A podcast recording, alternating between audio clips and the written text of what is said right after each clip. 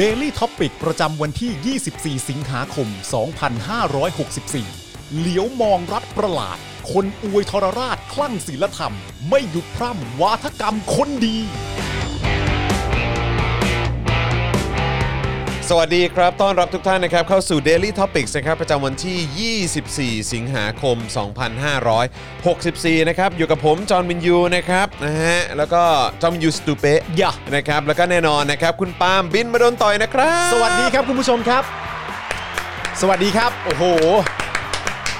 คิดถึงนะฮะคิดถึงคิดถึงมากนะครับ ทำไมมันเจ้มจนขนาดนี้ ทำไมชีวิตประเทศไทยประชาชนคนไทยมันเจ้มจ้นขนาด นะ นี้ ฮะทุกระดับเลยนะฮะ ทุกระดับจริงๆ เลย นะครับผม นะครับ แล้วก็แน่นอนนะครับวันนี้ดูแลการไลฟ์นะครับ แล้วก็ร่วมจัดรายการกับเรานะครับ อาจารย์แบงค์มองบนถอนหายใจไปพลางๆนะครับ สวัสดีครับ สวัสดี ส ค วั รั ส บ ดีอาจารย์แบง ค์ ค์ด้วยนะครับ ทำไมอาจารย์แบงค์เสียงเหนื่อยหอบขนาดนั้น เอ นะ ออาจารย์แบงค์อยู่มาตั้งแต่เช้าแล้ว อ๋อตั้งแต่เช้า ออนะครัแล้บว อาจารย์ โอเค แบงค์ก็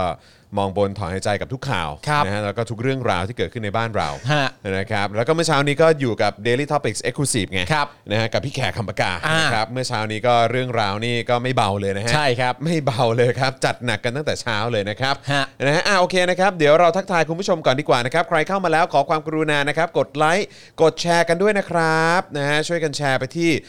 โซเชียลมีเดียของทุกๆทท่านด้วยนะครับ สวัสดีคุณชัยมงคลนะครับ คุณมิสสิยา สวัสดีครับนะฮะคุณกัญชนี สวัสดีนะครับนะฮะเอิ่มคุณอินบาร์ใช่ไหมฮะสตูดิโอนะค ครั รับ บ บอกว่า โอ้ยพี่ปาล์มสายป่านมาแล้วโว้ย นะครับ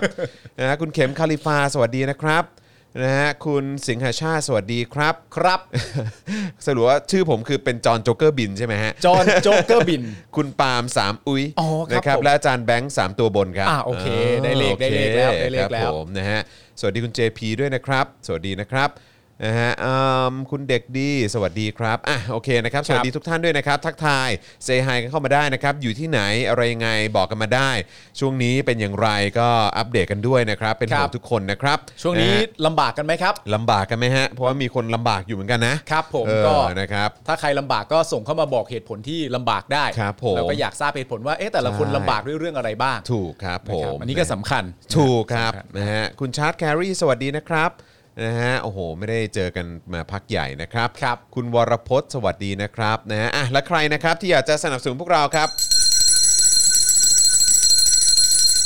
นะฮะเปิดรายการมานะครับสนับสนุนกันได้เลยนะครับผ่านทางบัญชีกสิกรไทยนะครับ0698975539 หรือสแกน QR Code ก็ได้นะครับ ครับ แล้วก็นอกจากนี้อย่าลืมสนับสนุนพวกเรานะครับ ผ่านทาง YouTube Membership นะครับ กดปุ่มจอยหรือสมัครได้เลยนะครับ ข้างปุ่ม subscribe นะครับ แล้วก็อย่าลืมสั่นกระดิ่งเตือนไว้ด้วยนะครับ จะได้เตือนทุกๆ ครั้งนะครับ ที่มีคลิปใหม่หรือว่ามีไลฟ์มาให้คุณได้ติดตามกันนะครับ คุณจะได้ไม่พลาดรายการที่คุณรอคอยแล้วก็ติดตามกันนะครับ ครับ ทาง Facebook เช่นเดียวกันนะครับ คุณสามารถสนับสนุนเราได้นะครับ ด้วยการกดปุ่ม Become a supporter ได้เลยนะครับ ที่หน้าแรกของแฟนเพจ Daily Topics ใน Facebook นะครับ ครับ รวมถึงนะฮะสามารถกดปุ่มสีเขียวได้ข้างกล่องคอมเมนต์ใต้ไลฟ์นี้นะครับ นั่นคือปุ่ม supporter เหมือนกัน อ่าน นะครับหรือว่าจะส่งดาวเบิร์นดาวเข้ามาให้กับพวกเราก็ได้นะครับ จะเบิร์นดาวให้ผมเบิร์นดาวให้เอ่อคุณปาล์มนะครับ หรือว่าให้อาจานแบงค์หรือว่าเอ่อพิธีกรท่านอื่นๆใน Spoke Dark TV ก็ได้ด้วยเช่นเดียวกันนะครับ แล้วก็อย่าลืมไปช้อปปิ้งกันนะครับที่ Spoke Dark Store นะครับนี่นะฮะสามารถไปเอ่อช้อปปิ้งกันได้นะครับ ตอนนี้มีเสื้อใหม่มาแล้วนะครับนะฮะเดี๋ยววันสองวันนี้เดี๋ยวผมจะเอามาใส่โชว์ออกรายการหน่อยดีกว่า ได้ เออ นะฮะ เผื่อว่าจะเอ่อทำให้คุณผู้ชมนี่สนใจมากยิ่งขึ้น ครับผม นะครับ แล้วก็นอกจากนี้ใครที่อยู่ต่างประเทศนะครับ สนับสนุนเอ่อพวกเราได้นะครับ ผ่านทางเพย์พานั่นเองนะครับ นะฮะ เดี๋ยวอาจารย์แบงค์จะแปะลิงก์ไว้ให้นะครับผม ับผม นะฮะ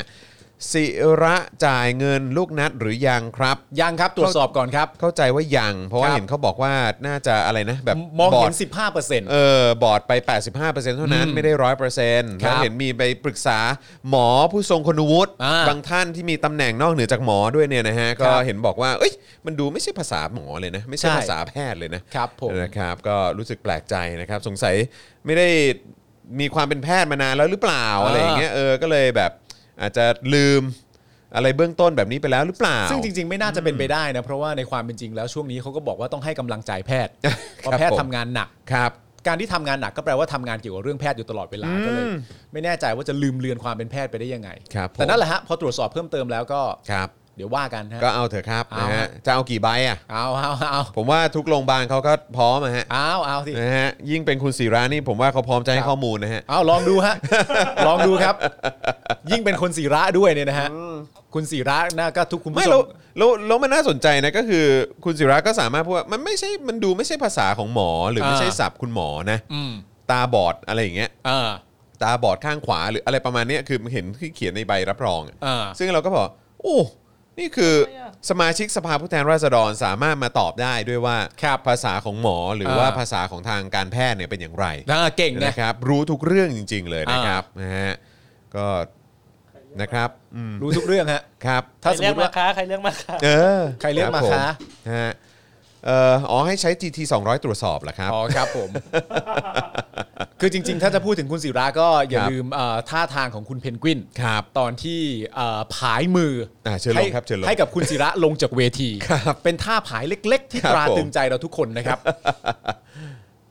เชิญครับไปไปไปไป พอละ นะฮะ ไป พี่จอนจัดรายการทุกวันเอาพลังมาจากไหน อ่ะตอบคำถาม รับ นี่สิ ผนะฮะก็ก็คุณผู้ชมสนับสนุนไง ขอบพระคุณค เอ รับคุณอผู้ชมค คุ รั ณ บ ผู้ชมสนับสนุนเราก็ลุยต่ออยู่แล้วครับ ครับ นะฮะเอ่อโอ้ใช่เรื่องเอ่ออะไรนะ คลิปตำรวจใช่ไหมฮะ อ่า คลิปตำรวจเดี๋ยวเราก็คงจะมีการพูดถึง ครับ ในเบื้องต้นเหมือนกัน ฮะ นะครับแต่ว่าเป็นภาพที่คือผมมีความรู้สึกว่าอันนี้แหละมันเป็นสิ่งที่เป็นการยืนยันน่ะ อืม นะครับว่าสถานไอเหตุการณ์แบบเนี้ยมันไม่ได้มันไม่ใช่เหตุการณ์นี้เพิ่งเกิดขึ้นหรอก ครับ มันมีเหตุการณ์แบบนี้เกิดขึ้นเยอะแยะมากมาย อืม เยอะแยะมากมายเลย ครับ นะครับ หลายครั้งหลาย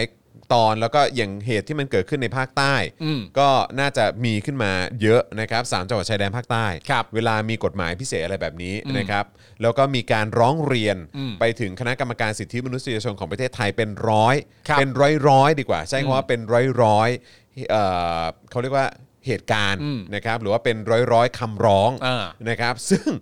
คือคิดดูสิ อืม คือมันต้องมีคลิปแบบเนี้ยหลุดออกมา ใช่ แล้วก็เท่าที่ทราบเนี่ยเห็นคุณปาล์มเล่าให้ผมฟังเพราะผมไม่ได้ตามรายละเอียดทั้งหมดแต่คุณ อืม ปาล์มบอกว่าไอ้คลิปนี้เนี่ยน่าจะมาจากเจ้าหน้าที่ อ่า ที่เป็นเหมือนอารมณ์ตำรวจชั้นผู้น้อยหรือเปล่า หรือว่า คือ เป็นตำรวจแบบว่าที่อยู่ในในในหน่วยเนี้ย อ่า ส่งมาให้กับทางทางทนายความหรืออะไรแบบเนี้ยนะค เป็นรับ เหมือนอารมณ์ผู้ใต้บังคับบัญชา อืม ที่ออกทำงานอยู่ในหน่วย ซึ่งไปเจอคนเนี้ยแล้วก็ไป ครับ ทำอะไรเหมือนเหมือนกันนั่นนู่นนี่ แต่คุณต้องคิดภาพว่าจริง ๆ แล้วเรื่องนี้มันดำเนินต่อไปได้เนี่ยเนื่องจากว่าจุดเริ่มต้นเนี่ยคนที่มาร้องเรียนเนี่ยไม่ใช่ญาติผู้เสียชีวิต อืม คนที่มาร้องเรียนให้กับทนายเนี่ย อืม มันคือตำรวจ ใช่ ชั้นผู้น้อยที่ ใช่ อยู่ในหน่วยงานและการจับกลุ่มครั้งนี้ อืม แต่ว่าที่ทนายบอกที่ตัวทนายเดชาบอกก็คือว่า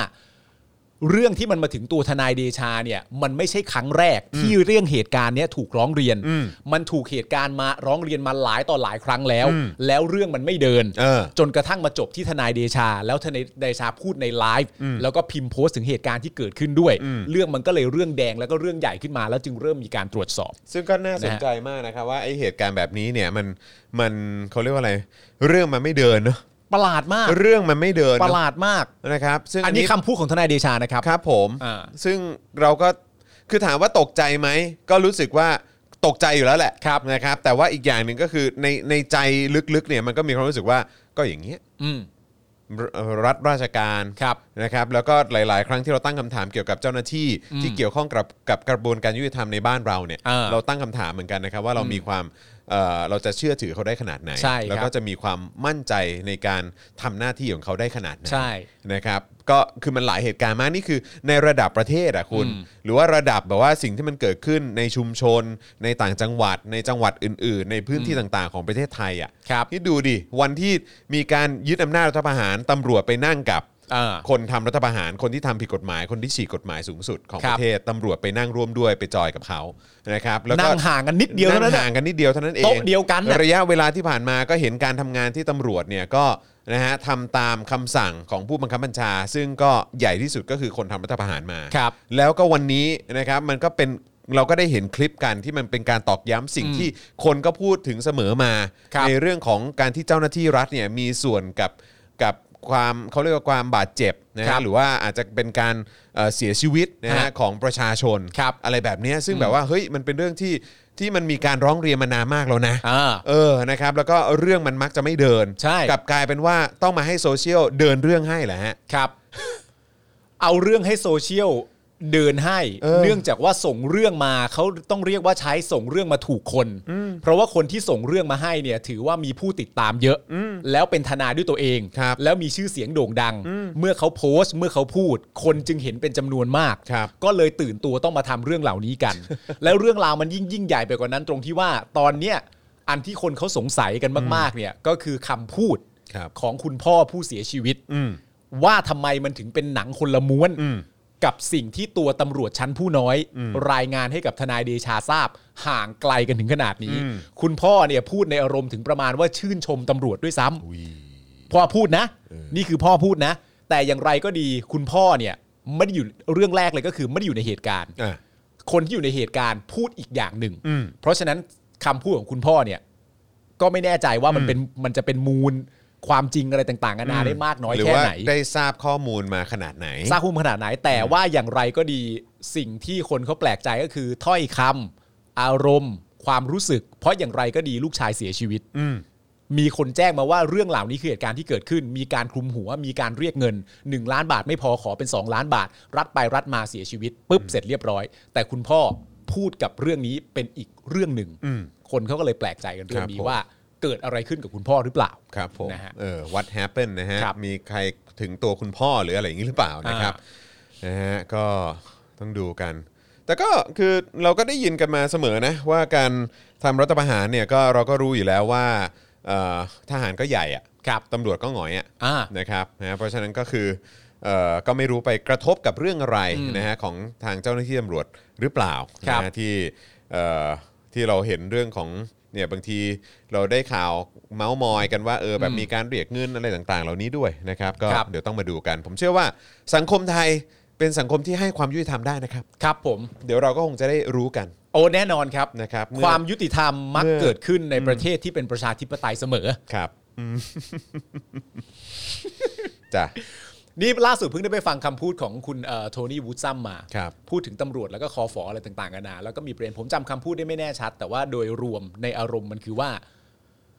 เมื่อไหร่จะเลิกทำตัวอยู่ใต้ทหารสักทีอะ อืม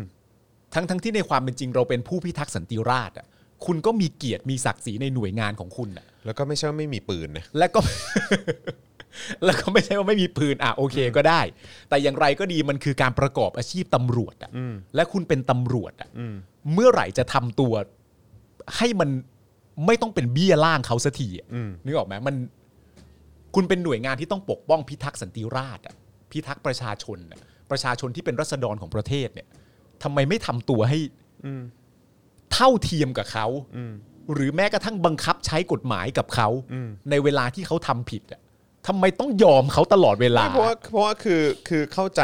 ว่าบางทีอ่ะคือหรือว่าตำรวจไทยต้องการแบบว่าเออเขาเรียกว่าอะไรเป็นเป็นการกระทำซึ่งหน้า ถึงจะลงมือจับเหรอ อ้าวแล้วยี่สิบสองพฤษภา ก็นั่นไง ซึ่หก็น้า ผม ไหม ก็ผมถึงถามไงว่าเออแบบ คือต้องซึ่งหน้าขนาดไหนครับ ครับคืคุณ อ ถึงคุณถึงจะทำหน้าที่ตัวเองอ่ะ คือไอ้วันที่ยี่สิบสองพฤษภาปีห้าเจ็ดเนี่ย นอกจากซึ่งหน้าแล้วยังนั่งใกล้ด้วยนะฮะระยะนี่ได้เลย นะ ห่างแค่เพียงเอื้อมมือเท่านั้นไดโดฟินบอกมาอะไรวะ ครับนะ ฮะ อา อา จา จาร รย์ ย์แบ แบ ง งค์ ค์ก็ มองบน มอง อาจารย์ บ แบ น งค์มองบน มองบนดีกว่านะครับอ่าโอเค เดี๋ยวเรามาดูหัวข้อข่าวกันดีกว่านะครับ ที่เราจะคุยกันในวันนี้นะครับ ก็จะมีประเด็นรวมมหากรรมดราม่าปปชกันหน่อยดีกว่า ครับ นะครับหน่วยงานนะครับที่โอ้เราเชื่อมั่นได้ว่าเขาเนี่ยเอ่อเห็นเรื่องของการทุจริตและการคอร์รัปชันเป็นเรื่องใหญ่ที่สุด ครับ นะครับแล้วเขาต้องทำหน้าที่นะฮะให้คุ้มค่ากับเงินภาษีของประชาชน ครับ นะครับก็มีประเด็นปปชไม่เผยบัญชีทรัพย์สินประยุทธ์คนะฮะ รับ ประยุทธ์จันทร์โอชา และวิษณุเครืองามนะค ค รั รับ บ อ้างว่าไม่มีอำนาจครับ อืม ทำได้แค่เก็บไว้เฉยๆครับ อ่าปปชนี่เขามีหน้าที่อะไรนะ ปราบโก ชื่อง ไง ปราบโกงเลยใช่ไหม ออครับผม แต่ว่าเขาไม่มีอำนาจในการเปิดเผยบัญชีทรัพย์สิ นเหรอ อ๋อโอเค หรือว่าอย่างเช่น ปปชอึ้งครับ อ่า สังคมวิจารณ์หนักแคมเปญพูดหยุดโกง อ่าย ย อมรับพลาดเองครับ ครับผมไอ้ยปปชนี่เขามีหน้าที่อะไรนะฮะ ปราบโกง อ๋อ ไง ปราบโกงเหรอฮะ มนะครับ อ๋อครับผม ปปชขอเวลา 1 ปี 4 เดือนครั ครับ บ ปิดคดี นะฮะบอสอยู่วิทยาครับ อ๋ออันนี้ก็ปปชเหรอ ปปช ไอ้ปป ครับ ชนี่เขามีหน้าที่อะไรนะฮะ ปราบโกง ปราบโกงอ๋อ นะฮะ โทษโทษโทษ จับ โทษคนไม่ดีจับคนชั่วเข้าคุกเข้าตาราง โกงคอร์รัปชันนี่เกี่ยวหมดนะ ออทำทำเรื่องให้แบบว่าไอ้คนเหล่านี้เนี่ย เออ จะต้องรับใช้ชดใช้สิ่งที่ตัวเองทำผิดไป อ๋อ นะฮะก็เดี๋ยวมาดูว่าปปชได้ทำสิ่งเหล่านี้หรือเปล่ากับ 3 ดราม่า เออ นะครับ แต่ ที่เราจะมาเล่าให้ฟังนะค แต่ รับ ปปชที่ว่าปราบโกงเนี่ยไม่มีอำนาจในการเปิดเผยบัญชีทรัพย์สินนะครับผม ใช่ แล้วก็สังคมก็วิจารณ์หนักเรื่องแคมเปญพูดหยุดโกง ครับ แล้วก็ขอเวลา 1 ปี 4 เดือนปิดคดีช่วยบอสอยู่วิทยา อืม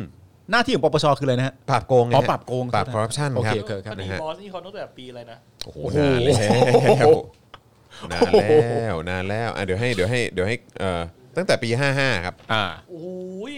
เป็นไง นี่ 64 อ่า สี่ 9 ปีไง นี่นานกว่า อ่า ประยุทธ์แล้วนะ นี่ ครับ ผมว่ามันกำลังจะหมดอายุความปะมันมีอะไรที่หมดอายุความบ้างไหมเนี่ย ไม่แน่ใจ ไม่รู้ หมดอายุความไปหมดแล้วมั้ง นี่นานกว่าประยุทธ์อีกนะครั แล้ว บ นี่จะช่วยให้เสร็จภายใน 1 ปี 4 เดือน ดีใจเลยนะ 1 ปี 4 เดือน ซึ่ง 1 ปี 4 เดือนนี่คือคือคือจบแล้วปะ ปปปชตอนเนี้ยคุณต้องทำได้ภายในหนึ่งวิสี่เซียววีอะ เออก็ควรจะเป็นอย่างนั้นอยู่แล้วล่ะครับ เออ แต่ว่าก็นั่นแหละสงสัยคนเขาไม่พอมั้ง เออ จะเอางบอีกหรือเปล่า อยากได้ แต่เขา เออ เขาหลอกให้เราดีใจนะ เพราะเขาเคยเปิดมาครั้งหนึ่งใช่ไหมว่าที่แบบบอกว่าคอร์รัปชันสูงสุด ในยุคของคอสช ผมคิดว่าบางทีมันก็คงต้องนั่นมั้ง มีอะไรแบบว่า ต้องมีแบบอะไรมาเบรกไว้บ้าง เขาเรียกว่าผ่อนคลาย ออผ่อนผ่อนความผ่อนแรงกดดัน ผ่อนแรงกดดั ผ่อน นแรงกดดัน แต่ตอนนั้น ให้ เรา ให้ให้เหมือนว่าทำอะไรบ้าง ก็ใช่ไงแต่ตอนนั้นก็มีความรู้สึกว่าเอาละ หลังจากนี้ไปประเทศมันจะเปลี่ยนแปลงแล้ว ครับผม ถ้าหน่วยงานในไทยกล้าพูดว่าสิ่งนี้เกิดขึ้นในไทย และหลังจากนั้นก็ นั่นแหละครับ กริบ คราวนี้มาเรื่องอื่นบ้างดีกว่า อ่าน นะครับมาที่ประเด็นสวบ้างนะครับสวสิรินา ครับ ลั่นความดีเนี่ยสำคัญกว่าคนเก่ง แนะรัฐบาลตั้งองค์กรคนดีพัฒนาคุณธรรมไทยครับ นี่คือสวครับ นี่คือสวนะครับ โอ้โหเมื่อวานอันนี้ก็เป็นอีกอันหนึ่งนะครับ ที่ทำให้ผมนั่งอยู่คนเดียวแล้วก็หัวเราะเสียงดังออกมาได้ ครับ ก็คือประโยคนี้เลย ค ค รั รับ บผม คนดีนี่มันดีกว่าสำคัญกว่าคนเก่งนะฮะ อาจารย์ อ่าเชิญนะเชิญนะ อ่าโทษทีฮะอาจารย์หมอมหิดลปลุกรัฐบาลกล้าหาญนะครับ ไล่บี้ทวงวัคซีนแอสตราหาทางออกในการเปิดประเทศฮะ ครับผมอ่าหาทางออกอะนะ นี่ยังจะไปทวงอะไรกับรัฐบาลอีกแล้วฮะ เอาเอ้ยเราต้องหน้าที่ของประชาชนก็คือติดตามการทำงานของรัฐบาลถูก ครับ ต้อง ผ แล้ว มอืม เออ นะฮะรัฐบาลชี้นะครับ ไม่เคยปิดกั้นเอกชนนำเข้าวัคซีน ครับ ออยพร้อมอำนวยความสะดวกจ้า อืม เอาอยู่ดีๆ ก็บอกไม่เคยปิดกั้นแหละ ไม่เคยไม่เคยไม่เคยไม่เคย ไม่เคย อยู่ดีๆ ก็บอกไม่เคยปิดกั้น ใช่ใช่ใช่แล้วไม่รู้ด้วยนะว่าเคยมีใครพูดหรือเปล่าว่าจริงๆแล้วไม่เคยปิดกั้นแต่มันเป็นการทำงานระหว่างรัฐบาลกับรัฐบาล ถ้าเกิดว่าไปซื้อเขาก็ไม่ให้อยู่ดีอะไรอย่างเงี้ยมันก็เคยมีคนพูดนะ จำได้นะ เออจำได้จำได้อยู่ นะครับ จำได้อยู่ นายกเผย a s t r a z เซ e c a ส่งครบ 61 ล้านโดสสิ้นปีครับ เตรียมสั่งซื้อสูตรใหม่ รับมือไวรัสกลายพันธุ์นะครับ ครับ ว่าแต่สูตรใหม่นี่สูตรใหม่ของ a s t r a ใช่ไหมไม่ใช่สูตรใหม่ของซีโนแวคใช่ไหม สูตรไม่แน่ใจฮะ นะฮะ เขาไม่ได้บอกยี่ห้อก็ ไม่ได้บอก นั่น ยี่ห้ น่ะ อ สินะครับ อาจจะเป็นสูตรใหม่ไขว้ได้ด้วยก็ได้ ในขณะที่ตอนนี้ก็พบเดลต้าสายพันธุ์ย่อยในไทยแล้วนะครับ ครับ Hello เอาแล้วไง หมอโชว์ผลตรวจภูมิหลังบูสต์ไฟเซอร์เป็นเข็มที่ 3 นะครับ แค่อาทิตย์เดียวทิ้งซีโนแวคไม่เห็นฝุ่นครับ มันไม่ได้สำคัญที่ขึ้นเท่าไหร่ เฮ้ย มันสำคัญที่ใช้เวลาเท่าไหร่มันถึงจะลด เอาละเว้ย โอ้ยโคบเมื่อกี้กูโคบสลิมไป ค แล้ รัวบผม กูโคบสลิมไปแล้ว เอาละเว้ย มันไม่เกี่ยวว่าจะขึ้น 20,000 หรือกี่หมื่น เออ มันเกี่ยวกับว่าใช้เวลาเท่าไหร่มันถึงจะลดลง โอ้ มา ครับ มันเกี่ยว ผ ว่าภูมิอยู่ในร่างกายเราเท่าไหร่ ครับผม กูว่ากูว่าเดือนเดียวอะ สัตว์ คณะกรรมการโรคติดต่อแห่งชาติเห็นชอบข้อเสนอเปิดประเทศอย่างปลอดภัยครับ ครับผม ด้านสาธารณสุขเตรียมหารือสบคพิจารณาขยายล็อกดาวน์เพื่อความปลอดภัยของประชาชน อะไรวันเนี่ย งงใช่ไหมสองสองหัวข้อนี่ดูมันไปมันมันไม่ไปด้วยกันเปล่าวะเออเห็นชอบข้อเสนอเปิดประเทศอย่างปลอดภัย อ่า แต่ว่าเตรียมหารือพิจารณาขยายล็อกดาวน์ เพราะว่ามันคือมันคือความต่อเนื่อง อืมก็คือ คือ เปิดประเทศให้คนอื่นเข้ามาได้ แต่ประชาชนอยู่ในบ้านอะไร ไม่ เงี้ย ใช่ ไม่ก็เปิดประเทศไง เออ แล้วก็ให้นักท่องเที่ยวเข้ามาเที่ยวล็อกดาวน์เรา อ่า มาเที่ยวกรุงเทพบรรยากาศล็อกดาวน์ อ่า มาดูแบบเอ้ยแบบ สาม เอ้ย ทุ่มเคอร์ฟิว สามทุ่มเคอร์ฟิวเป็นยังไง เออ ออกไปไหน ใช่ ไม่ได้แล้วนะ ใช่ อยากจะไปท่องราตรีในยามค่ำคืน ครับผม สนุกสนานแน่นอน เต้น อ่ะ อยู่ในโรงแรมจ้ะ อ่ะไปไม่ได้ ครับผม เห็นไหมเข้ามาเมืองพุทธแล้ว ครับผม จะออกไปย่ำราตรีกัน ก็ มัน เห ก็ มาะนะ มัน ก็เหมาะนะ ไม่ได้ เหมาะกับการเป็นเมืองพุทธนะ เออ ครับผม ไม่มี มีบ่อนด้วยอ่ะ เย้ไม่มี ไม่มีบ่อนอีกต่างหา นะ ก ครั ด้ว บ ยเออ ฟังศาสตราจารย์นายแพทย์อมรลีลารัศมีนะครับนายกสมาคมแพทยสภานะครับ ไกลแค่ไหนคือใกล้กับภูมิคุ้มกันหมู่ครับ อืม นะฮะดูถ้าจะอีกพักใหญ่เลยนะฮะ ครับ เอกชนเตรียมเสนอกรุงเทพแซนด์บ็อกซ์ นะครับ ช่วยเศรษฐกิจเดินหน้าต่อ อะไร เสนออะไร เอ้ยเดี๋ยวดูในข่าว มันอาจจะมีตื้นลึกหนาบางอะไรที่เรายังไม่รู้ก็ได้ ภูเก็ตนี่แบบว่ายังจะอื้อหือนะฮะ จอห์นป ค ระ รับ สาททราย เรื่องใหญ่นะมึง คุณคือประสาทสย กระดาษ อ๋ออ๋อกระดาษอ๋อโอเคส่องปรากฏการณ์นะฮะ ดาราไทยแห่ถาม มีทุกอย่างที่ดี เพราะใคร อารมณ์แบบมีแผ่นดินอยู่ทุกวันนี้เพราะใคร กูอยากจะไปถามแม็กมาเลย กูอยากจะไปถามวงเอ่อเกาหลีวงหนึ่ง วงอะไรฮะ บิ๊กแบง บิ๊กแบง วงเกาหลีวงหนึ่งนำโดยคุณอยากไปถามคุณจีดากอน อ่าจีดากอน ใน ครับ ฐานะ ผม สมาชิกวงบิ๊กแบง ครับผม ว่า เอ้ย เรามีแผ่นดิน จริง ๆ นะ มวลโดยรวมของวันเนี้ย ครับ ผมนึกว่ามันคือวันที่ 14 กุมภานะ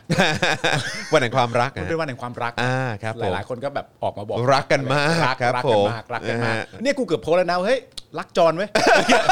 แบบรักกูกูกูก็นึกว่าโพสต์ว่ารักใครก็ อ๋ ได้ อ ไง ครับผม กูก็แบบเอ๊ะกูมีเพื่อนสนิทเป็นใครบ้าง เอออ่ ะเพื่อนสนิทเป็นจอนก็วันนี้ก็โพสต์อ่ะรักรักจอนจังเลย เออเออเออ ได้ได้มาจัดรายการ Daily Topic วันนี้เพ เอ ราะ อ จอน อ่าครับผม กูไม่รู้ไง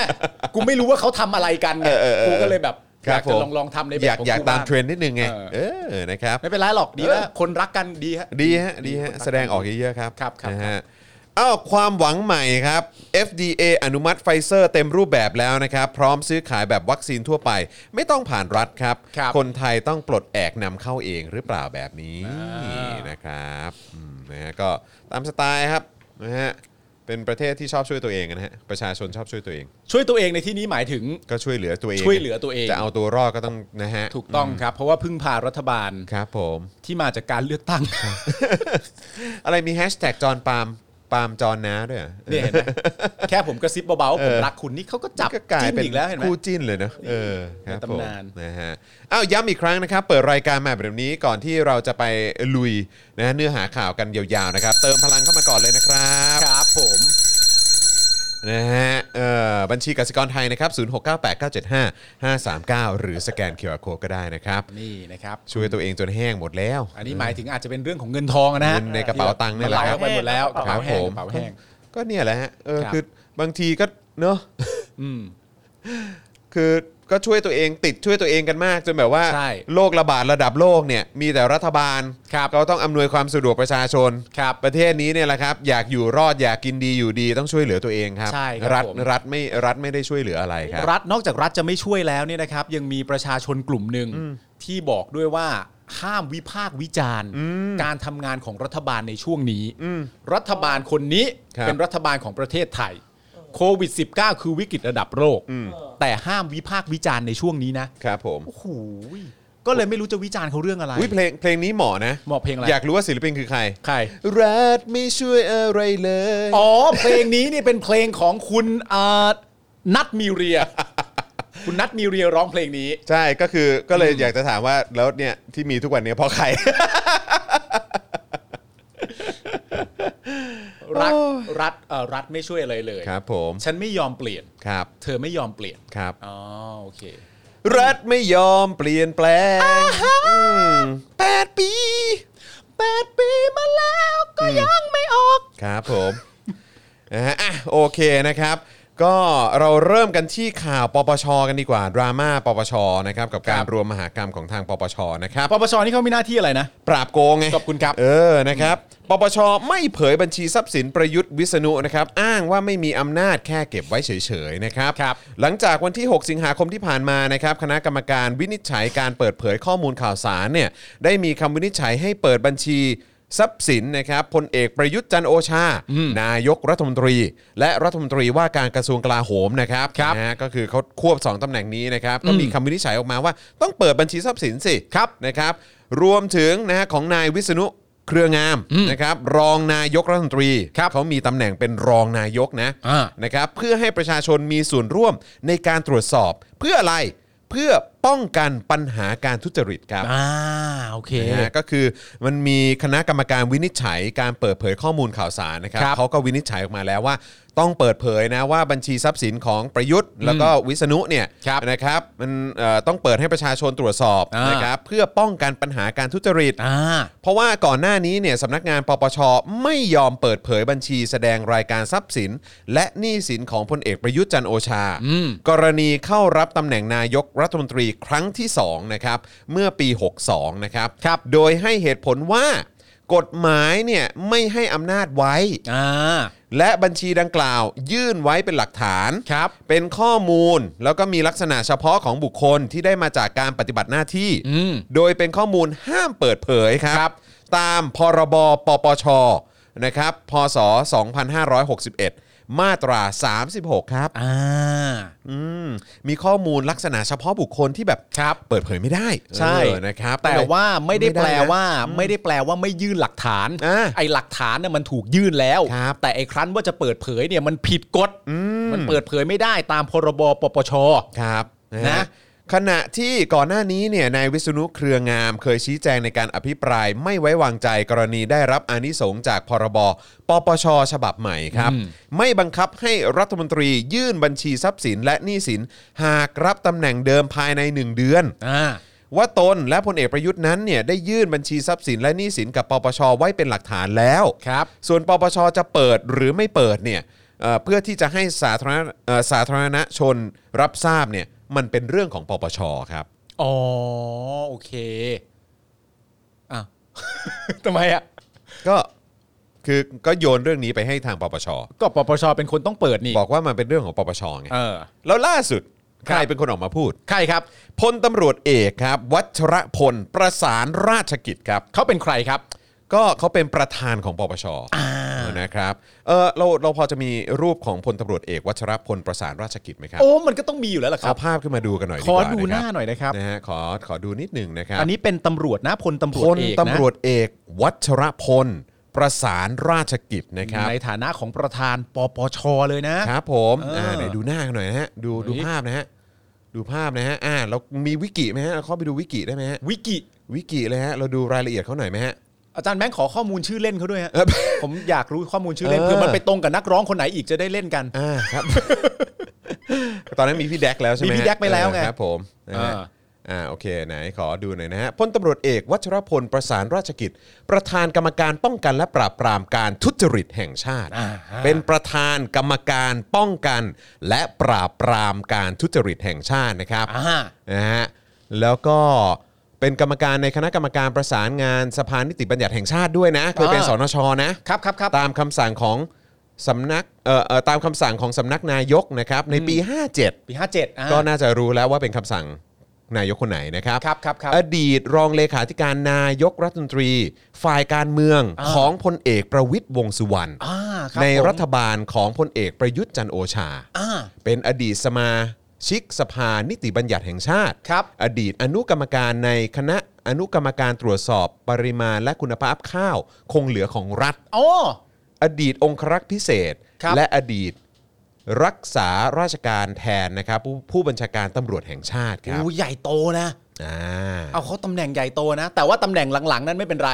เอาตำแหน่งที่ดำรงอยู่ณตอนนี้ดีกว่า ก็คือประธานกรรมการป้องกันและปราบปรามการทุจริตแห่งชาติ ก็คือประธานปปชนั่นแหละอ่านี่หน้าตาเป็นอย่างนี้ และท่านมีชื่อเล่นว่า ว่า บิ๊กกุ้ย บิ๊ก กุ้ กุ้ย ย กุ้ยไม่ อ่ะ โทรใช่ไหมฮะบิ๊ก ไม่โทร กุ้ย อ่ะงั้นมันปิดไปไม่สนุกแล้ว อ่าครับ เพราะว่า ผม เอาไปเปรียบเทียบกับใครไม่ได้เลย อืม ชื่อบิ๊กกุ้ยเหรอบิ๊กกุ้ยเหรอชื่อกุ้ยเหรอเป็นภาษาภาษาอะไรไม่รู้ ไม่แน่ใจครับ กุ้ยอ๋อโอเค แต่ว่าก็นั่นแหละครับพลตำรวจเอกวัชรพลประสานราชกิจนะครับประธานปปชเมื่อวานนี้เนี่ยนะครับพูดถึงกรณีดังกล่าวครับ ระบุว่าเบื้องต้นเนี่ยได้ปรึกษากับคณะอนุกรรมการด้านกฎหมาย รวมถึงที่ปรึกษาทางกฎหมายต่างๆ และศึกษารัฐธรรมนูญแล้ว เห็นว่ามีการระบุถึงการคุ้มครองข้อมูลส่วนบุคคลอยู่ อืม ไม่ใช่จะเปิดเผยได้ตลอดเวลา ครับ ซึ่งการวินิจฉัย พรบ ปปช กับการวินิจฉัยของคณะกรรมการข้อมูลข่าวสาร อาจไม่ตรงกัน แต่ของปปช การบอกให้ยื่นเป็นหลักฐานเท่านั้น อ๋อ โดยประธานปปชนะครับระบุว่า เราแค่เราจะไปตรวจยังไปตรวจไม่ได้เลย อืม ประธานปปชบอกว่า แค่เราจะไปตรวจยังไปตรวจไม่ได้เลย อืม ได้แค่เก็บไว้ อ่า แต่ถ้ามีการอ้างถึงเมื่อไหร่ อืม ถึงจะเข้าไปตรวจสอบได้ ครับ เรามีหน้าที่แค่เก็บครับ เราไม่ได้มีแค่ 2 ท่านนี้ ยังมีอีกหลายคนยื่นในลักษณะเป็นหลักฐานเช่นกัน อืม ไม่สามารถเปิดเผยได้ เพราะเราจะถูกดำเนินคดีด้วยเหมือนกันครับ อ๋อประธานปปชพลตำรวจเอก วัชรพลประสานราชกิจ เขากังวลเรื่องนี้ ซึ่งพลตำรวจเอกวัชรพลประสานราชกิจเนี่ยซึ่งเป็นประธานปปชเนี่ยนะค ค รั รั บบ ก็ยังบอกอีกนะครับว่าที่ประชุมคณะกรรมการปปชจึงมีมติไม่มีอำนาจตามกฎหมายที่จะไปเปิดเผยกรณียื่นเป็นหลักฐาน ครับ และจะชี้แจงไปยังคณะกรรมการข้อมูลข่าวสารว่า การตีความข้อกฎหมายของท่านกับเราไม่เหมือนกัน ได้ เราดำเนินการตามบทบัญญัติต่างกัน จ้ะ มีความรับผิดชอบทางอาญาเข้ามาเกี่ยวข้องครับ ให้จ้ะไม่เหมือนกันเหรอตีความข้ากฎหมายของท่านกับเรา ท่านที่หมายถึงเนี่ยก็คงจะเป็นเอ่อเอ่อ คณะกรรม ของ เอ่อคณะกรรมการวินิจฉัย อ่า การเปิดเผยข้อมูลข่าวสารไง กับของปปช ก็คือทางพลตำรวจเอกวชรพลก็คงเออบอกว่าเราตีความกฎหมาย ไม่เหมือนกัน ไม่เหมือนกัน อ่า นะครับ ด้านนางสาวสุภาปิยะจิตติ กรรมการปปช ครับ ขยายความเรื่องนี้ว่า อ่า กฎหมายปปชบอกว่า เราจะเปิดเผยบัญชีทรัพย์สินที่ยื่นไว้ได้ เฉพาะที่กฎหมายเขียนไว้ให้เปิดเผยเท่านั้น ครับ เรื่องนี้อาจฟังดูแปลก ๆ ตามในเชิงข้อกฎหมาย ปปชไม่สามารถเปิดเผยได้ เฮียอะไรวะเนี่ย ประเทศกูรู้ตัวซะด้วย เรื่องนี้อาจฟังดูแปลกๆ โอ้ เจ็บปวดเหลือเกิน ไอ้เหี้ย เอาสิ เนี่ยเราอยู่ในประเทศอะไรกันฮะ แล้วนี่ก็คือ เอาสิ สิ่งที่ประธานปปชนะครับ ซึ่งเป็นถึงพลตำรวจเอกนะครับ แล้วก็คณะแล้วก็กรรมการของปปชสุภาปิยะจิตติเนี่ย ก็บอกว่าอย่างนี้ครับ ครับ เขาบอกว่าเราสามารถจะเปิดเผยบัญชีทรัพย์สินที่ยื่นไว้ได้ เฉพาะที่กฎหมายเขียนไว้ให้เปิดเผยเท่านั้น สิ่งที่พูดมาเมื่อสักครู่เนี่ยอ่ะอาจจะฟังดูแปลกๆ โอ้ย อ้าวคราวนี้ทาง The Matter ครับ ก็ The Matter ครับผม ซึ่งเป็นผู้ที่ไปยื่นหนังสือถึงปปชเนี่ย ครับ ให้เปิดเผยข้อมูลทรัพย์สินของพลเอกประยุทธ์และนายวิษณุเนี่ยระบุว่า กรณีนี้ปัญหาเกิดจากสนช ซึ่งเป็นกลุ่มบุคคลที่คณะรัฐประหารในปี 2557 ตั้งขึ้นมาทำหน้าที่นิติบัญญัติ ครับ ที่ไปเขียนกฎหมายปปช ฉบับปี 2561เอ่อเอ่ออาจารย์แบงค์ครับ หรือว่าเอ่อน้องกริ่งครับ อันนี้ขอข้อมูลด่วนนิดนึง ขอภายใน 1 นาทีหรือ 2 นาทีนี้ ช่วยเช็คให้หน่อยว่า ช่วยเอาลิสต์รายชื่อของสนช อันนี้เก็บไว้ก่อนนะฮะ ของท่านวัชรพลเนี่ยนะฮะ เก็บไว้ก่อนนะฮะ เปิดอีกอีกหน้าหนึ่งขึ้นมาแล้วกันนะครับ แล้วก็ช่วยเอาลิสต์ของสนช ที่เป็นที่ได้ทำหน้าที่นิติบัญญัติ นะฮะแล้วก็ถูกแต่งตั้งขึ้นมานะครับเอ่อโดยคอสชครับ อืม นะฮะช่วยขอลิสต์ตรงนั้นหน่อย ส่งมาให้หน่อย ผมอยากดูว่ามีชื่อใครบ้าง ครับ นะครับ แล้วก็ถ้ามีตำแหน่งด้วยก็จะดีนะครับ หรือว่าตำแหน่งปัจจุบันก็จะยิ่งดีเลยนะครับ ครับ เอ่อย้ำอีกครั้งนะครับ ก็คือทาง The Matter บอกว่าปัญหานี้เนี่ยมันเกิดจากสนช อืม ก็คือสภานิติบัญญัติแห่งชาติ ครับ สภานิติบัญญัติแห่งชาตินะครับ อืม ซึ่งเป็นกลุ่มบุคคลที่คณะรัฐประหารก็น่าจะหมายถึงคอสชเนี่ยแหละ ครับ ในปี 2557 เนี่ยตั้งขึ้นมาทำหน้าที่นิติบัญญัติ ค ก็ รับ คือตั้งขึ้นมาให้เขียนกฎหมายอะ ครับ ที่ไปเขียนกฎหมายปปช อืม ฉบับปี 61ไง อ่า ที่ใช้อยู่ในปัจจุบันไง ครับ โดยระบุไว้ในมาตรา 105 วรรค4ว่า อืม ผู้ดำรงตำแหน่งทางการเมือง ครับ นะครับ เช่น นายกนะฮะนายกรัฐมนตรี ครับ รัฐมนตรี สส สว หากเข้ารับตำแหน่งอีกครั้งภายใน 30 วัน ไม่มีหน้าที่ต้องยื่นบัญชีทรัพย์สินใหม่ อืม แต่ไม่ห้ามผู้นั้นจะยื่นไว้เป็นหลักฐานนะครับ อ่า ซึ่งแตกต่างจากกฎหมายปปชฉบับก่อนหน้า ครับ ที่ต้องยื่นบัญชีทรัพย์สินทุกครั้งที่เข้ารับตำแหน่ง อืม หรือว่าพ้นจากตำแหน่ง ครับ และพ้นจากตำแหน่งครบ 1 ปี อืม ซึ่งกฎหมายปปชฉบับปัจจุบันได้ยื่นเฉพาะเข้ารับตำแหน่งและพ้นจากตำแหน่งครับ อืม โดยทุกครั้งที่ยื่นบัญชีทรัพย์สินจะถูกเปิดเผยให้กับสาธารณชนได้ร่วมตรวจสอบ หมายถึงอันก่อนหน้านี้อะนะ หมายถึงก่อนหน้านี้ครับ อ่า นะฮะเออนะครับ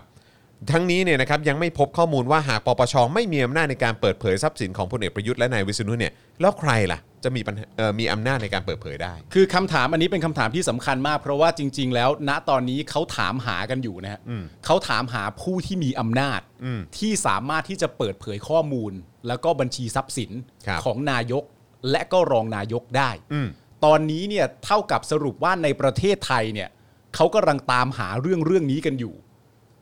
ว่าสุดท้ายแล้วผู้ที่มีอำนาจในการเปิดเผย ถ้าปปชไม่สามารถทำได้ แล้วมีใครบ้างไหมในประเทศไทยที่สามารถทำได้ หรือทำไม่ได้เท่านั้น อืม ไม่มีทางทำได้ทำไม่ได้ ไม่ได้ดู ถ้าดูคนที่เปิดเผยผิดกฎหมายทันที ไม่ว่าเขาจะเป็นใครก็ตาม แบบนี้ทั้งประเทศไทยเลยหรือเปล่า อืม นะครับ เออโอเค สรุปว่ามีลิสต์รายชื่อมาแล้วนะครับ ครับ ที่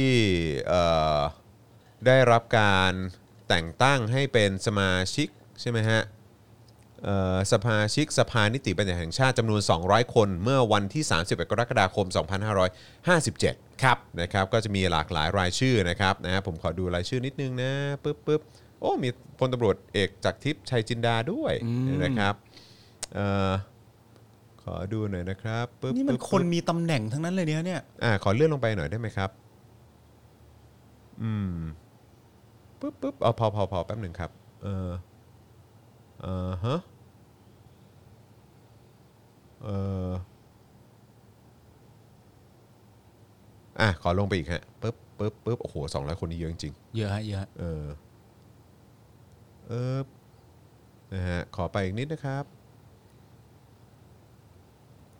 อืม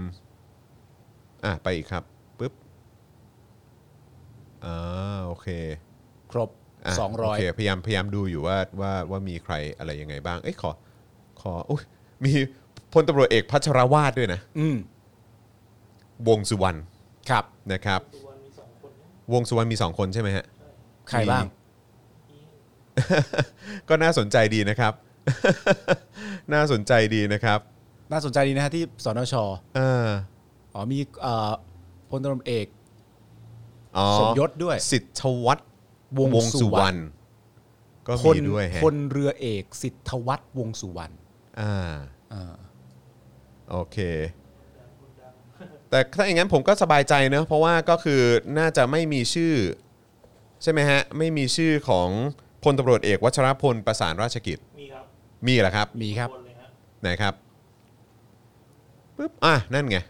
ก็มีอยู่แล้วฮะ หนึ่งหนึ่งเก้าพลตำรวจเอก วัชรพล ประสานราชกิจ ซึ่งปัจจุบันนะครับ ก็เป็นประธานปปช เออ นะครับ นั่นแปล ล้ว ว่าก่อนหน้านั้นที่เป็นประธานปปชเนี่ย อืม ก็นั่งอยู่ในตำแหน่งของ ที่ออกกฎหมาย ออกกฎหมายที่ ต่างๆด้วย เป็นสนช ใช่ ที่ ซึ่ง ถูกแต่งตั้งโดยคสชด้วย ซึ่งถามว่ากฎหมายปปช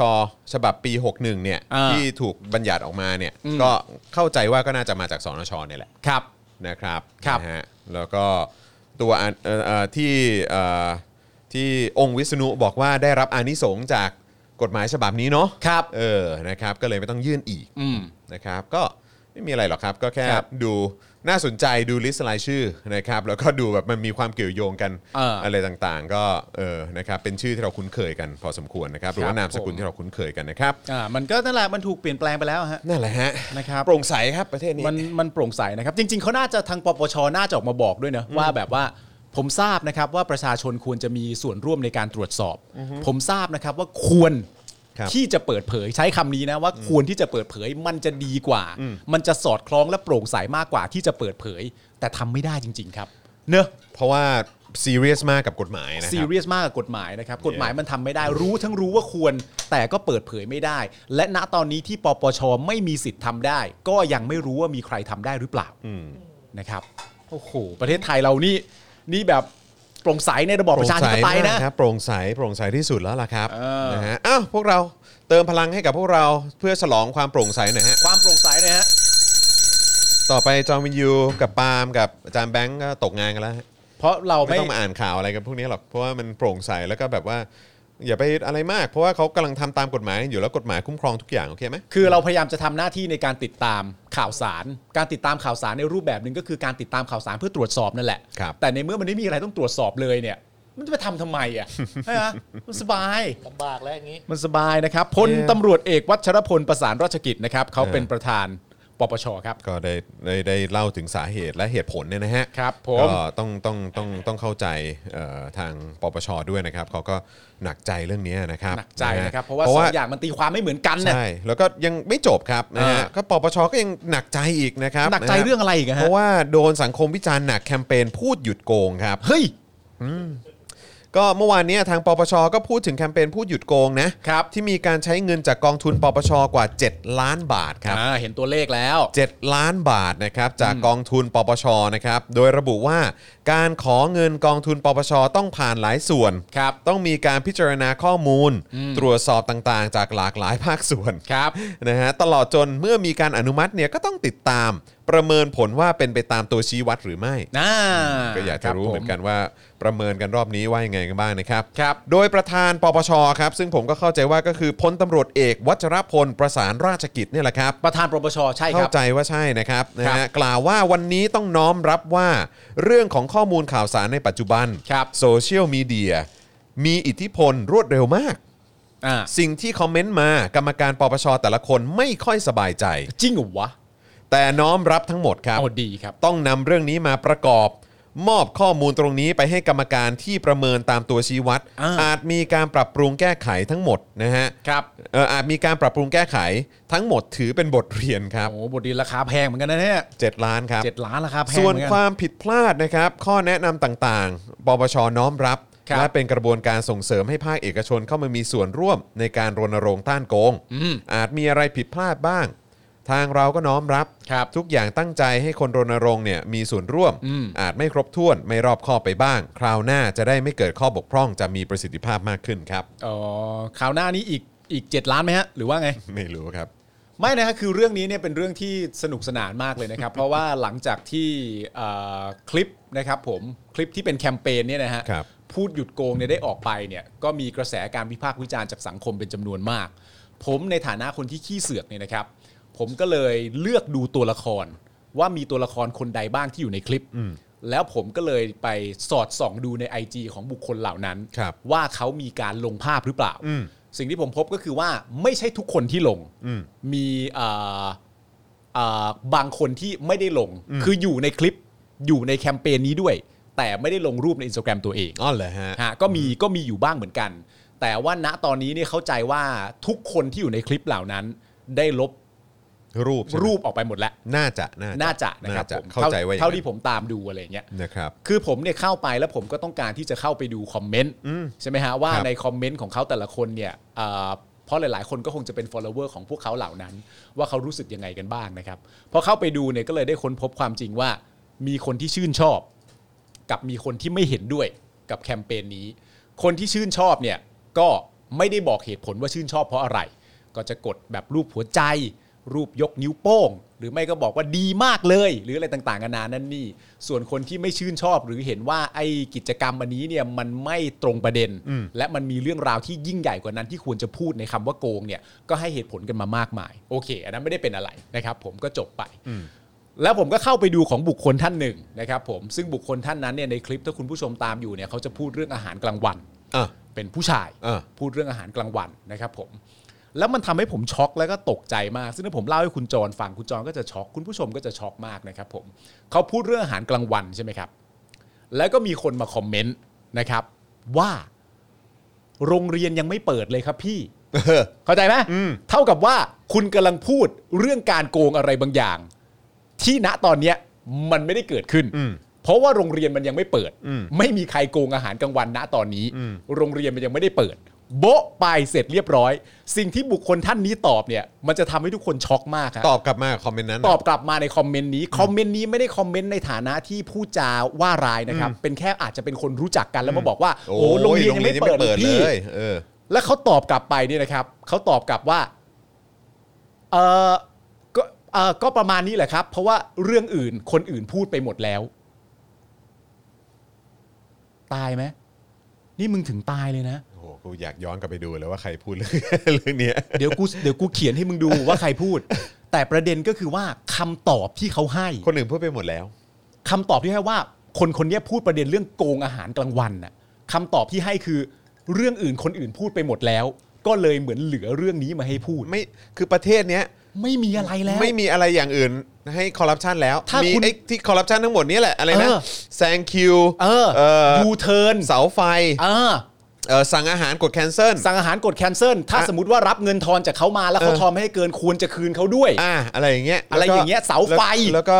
เอ่ออาหารกลางวัน อ่าอาหารกลางวัน แล้วพออาหารกลางวันโบ๊ะปั๊บเสร็จเรียบร้อยเนี่ยแล้วเจอคำตอบว่าผมประมาณว่า โดยรวมมันคือผมต้องพูดเรื่องนี้ เนื่องจากว่าเรื่องอื่นที่เป็นการโกงในประเทศไทย คนอื่นน่ะรับผิดชอบพูดไปในคลิปหมดแล้ว คืออันนี้ก็น่าก็ก็น่าตั้งคำถามต่อว่า เออ แบบเนี้ยคือหมายความว่าทางทางปปชผู้เป็นผู้เป็นเจ้าของแคมเปญนี้เนี่ย คือมีหัวข้อมาให้เลือกหรือเปล่า ไม่รู้ หรือว่าทางเอเจนซี่หรือว่าทางโปรดักชันเฮาส์ที่เป็นคนรับทำเนี่ย ครับ ที่เนี่ยได้งบไปประมาณนี้เนี่ย ครับ เออเขามีหัวข้อเลือกให้แค่นี้หรือเปล่า แล้ว ใช่ ก็เหมือนแบบอ่าโอเค ใครจะเลือกข้อไหนก็เลือกกันไปนะ เออ แล้วก็มีแค่นี้แหละ ใช่ แปลว่าคือมันพูดนอกเหนือจากนี้ไม่ได้ ใช่ หรือว่าประเทศไทยมีเรื่องคอร์รัปชันแค่นี้ครับ ใช่ ก็เลยอยากจะรู้ว่าคือมันเป็นข้อมูลจากทางปปชมาให้เลือก เออ หรือว่าเป็นทางโปรดักชันมาให้เลือก เอออั นนี้ก็ก็น่าสนนะก็อยากรู้ เออ เหมือนกันเพราะว่าถ้ามาจากปปชแล้วปปชบอกว่าเนี่ยแหละมีประมาณเนี้ย อ่า ก็จะน่าสนใจมากจริงเหรอ จริง คือ จริง พูดแค่นี้เหรอ ในในความรู้สึกของปปช เออ สะอาดสมมติเล่น ๆ ว่าเราเอาอินฟลูเอนเซอร์มา 10 คน มีตัวเลือกให้ยื่นในหัวข้อการพูดเรื่องโกง 10 หัวข้ออแล้วคนที่มาพูดเรื่องอาหารกลางวันเนี่ยมาช้าสุดในวันถ่ายทำก็เลยได้รับข้อสุดท้ายไปคืออาหารกลางวัน มันเป็นอย่างนี้หรือเปล่า อันนี้ก็ไม่รู้ไง ไม่หรือทำไมหรือว่าพูดเรื่องจำนำข้าวไม่ได้หรือว่า เออ พูดเรื่องพูดเรื่องอะไรอ่ะพูดเรื่อง GT 200 ได้ไหมอะ เออ เออพูดเรื่องเอ่ออะไรอ่ะเรื่อง ก็พูดเรื่องรัฐประหารไง ถุงมือถุงมือยาง เถุงมือยาง อะไรที่มันแบบมาเร็วหน่อยฮะที่มัน เออ ที่มันเป็นปัจ อ่า จุ น บัน นาฬิ นะ กา ฮะเออเออเออแต่แต่นาฬิกาเขาบอกยืมมามันไม่ผิด เอาไม่ผิด อ่าเขาเขาก็ทางทางปปชใช่ไหม เออ เข้าใจว่าปปช ปปช เป็นเป็นบอกว่าเอ้ยเป็นคนบอกว่าไม่ได้ผิดเพราะยืมมาใช่ปะ ใช่ เข้าใจว่าอย่างนั้นนะ ใช่ เออนะครับ ก็อย่างที่บอกไปในตอนแรกแหละที่ผมคุยกับคุณจรในครั้งที่แล้วที่เราพูดถึงเรื่องนี้ว่าเออตอนที่ถูกชักชวนว่ามาร่วมแคมเปญนี้ไหมเนี่ย ผมก็เลยตั้งคำถามว่า ในบรรดาเอ่อนักแสดงหรือคนวงการบันเทิงที่มาร่วมอยู่ในคลิปนั้นเนี่ยมีการได้สอบถามทั้งตัวองค์กรไหมว่าสโคปในการพูดอะในการตีความหมายว่าเกิดอะไรขึ้นบ้างในแง่ของคำว่าโกงในประเทศไทยเนี่ยเรามีสิทธิ์พูดได้มากขนาดไหนครับ และถ้าเขากำหนดมาเสร็จเรียบร้อยก็ก็เรื่องประมาณนี้ประมาณนี้ประมาณนี้ไงล่ะ และเจ้าตัวก็สามารถพูดได้ว่าโอ้โหถ้าพูดได้แค่นี้ผมไม่เอาดีกว่าครับ เพราะผมมีความรู้สึกมันไม่มันไม่ตรงประเด็น อืม แต่ถ้าเข้าร่วมอยู่ในแคมเปญนี้ก็อาจจะมีความรู้สึกว่า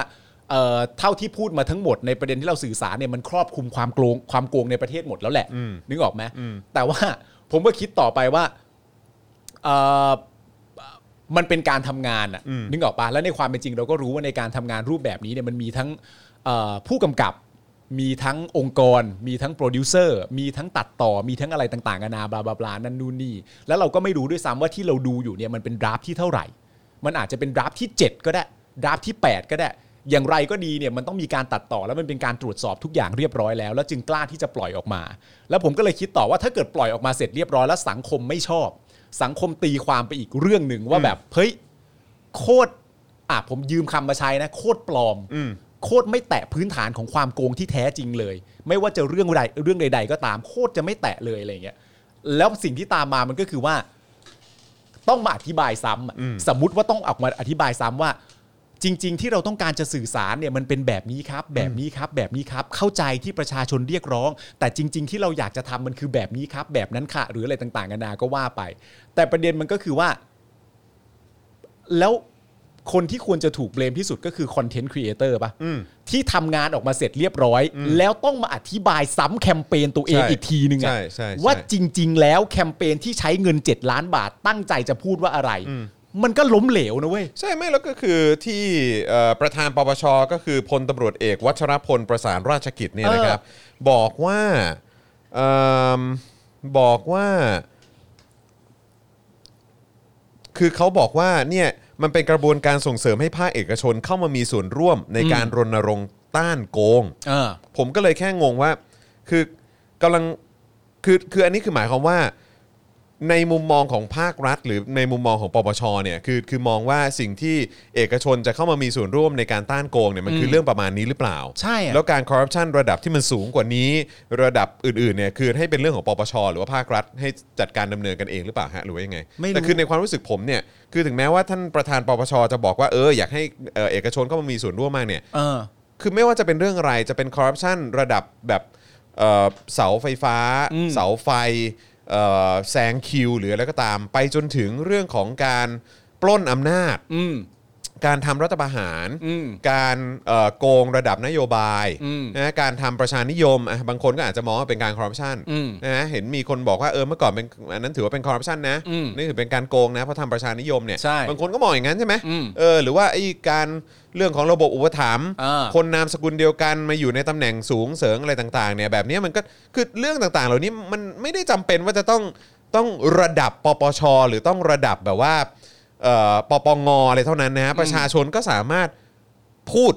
หยุดโกงในเรื่องเหล่านี้ได้นะ ใช่ คือมันไม่ได้จำเป็นว่าต้องเป็นปปชหรือหน่วยงานรัฐ หรือเอ่อเจ้าหน้าที่องค์กรในกระบวนการยุติธรรมเท่านั้นที่จะมาพูดหยุดโกงในเรื่องพวกเนี้ย เออ เพราะว่าเมื่อก่อนประชาชนก็ยังพูดหยุดโกงในเรื่องของการทำนิรโทษกรรมสุดซอย อ่า หยุดโกงในเรื่องของจำนำข้าว จำนำข้าว เอออะไร เนี่ย พวกนี้ก็ก็ทำได้นี่ครับ เออ หรือว่าหยุดโกงในเรื่องขายชาติ ใช่ เร่ขายชาติ เออ อะไรต่างๆเหลยนี้คือทำไมทำไมคือทุกวันนี้ประชาชนมีส่วนร่วมได้แค่นี้ครับ ใช่ ได้แค่เสาไฟกับแซงคิว และ อืม เงินทอนไม่ครบ ครับ ทำไมประชาชนได้แค่นี้ล่ะครับคือ ใช่ฮะ ผมนึกว่าการเข้ามาของพระเอกขี่ม้าขาวอย่างประยุทธ์จันทร์โอชา ในการเข้ามาทำรัฐประหารเนี่ย อืม มันคือการเข้ามากวาดล้างการคอร์รัปชันนะ มันปราบโกงเลยแหละ คือเราอ่ะก็เข้าใจว่ามันมันไม่ได้เกิดขึ้นแล้วแหละ อืม นะครับ หรือว่ามันไม่ประสบความสำเร็จ อืม สักเท่าไหร่แล้วแหละ หลังจากที่ปปช เป็นคนออกมาเปิดเผยเอง อืม ว่าปี 5859 มั้งหรือ 5758เนี่ยแหละเป็น อืม ช่วงที่มีคอร์รัปชันสูงที่สุดในประวัติการในประวัติศาสตร์ชาติไทยเลยแหละ เอออั นนั้นคือหลังจากที่พระเอกขี่ม้าขาวคนนี้เข้ามานะครับ เพราะฉะนั้นคือพอมาจนถึงวันเนี้ยแล้วคุณจะบอกว่าการโกงมันมีอยู่แค่ประมาณเนี้ย เออ ผมว่ามันก็ไม่สมเหตุสมผลนะ มันไม่สมเหตุสมผลอยู่แล้วฮะ และอีกประเด็นหนึ่งก็คือว่าจริง ๆ แล้วเนี่ยอย่างที่บอกไปมันมีการใช้เงินกองทุนปปชกว่า 7 ล้านบาท แล้วที่ประชาชนเขาตั้งคำถามก็คือว่า เงินที่เอามาใช้ 7 ล้านบาทเนี่ยเอามาใช้เรื่องการพูดหยุดโกง คืออะไรที่เห็นว่าโกงให้ พูด ประชาชนก็สงสัยมากว่า คุณใช้เงิน 7 ล้านบาทไปทำไม กับเรื่องที่ประชาชนพูดทุกวี่ทุกวันเป็นปกติอยู่แล้ว ตลก เขาก็พูดกันเป็นปกติอยู่แล้ว เวลาเขาเห็นว่าอะไรโกงเนี่ย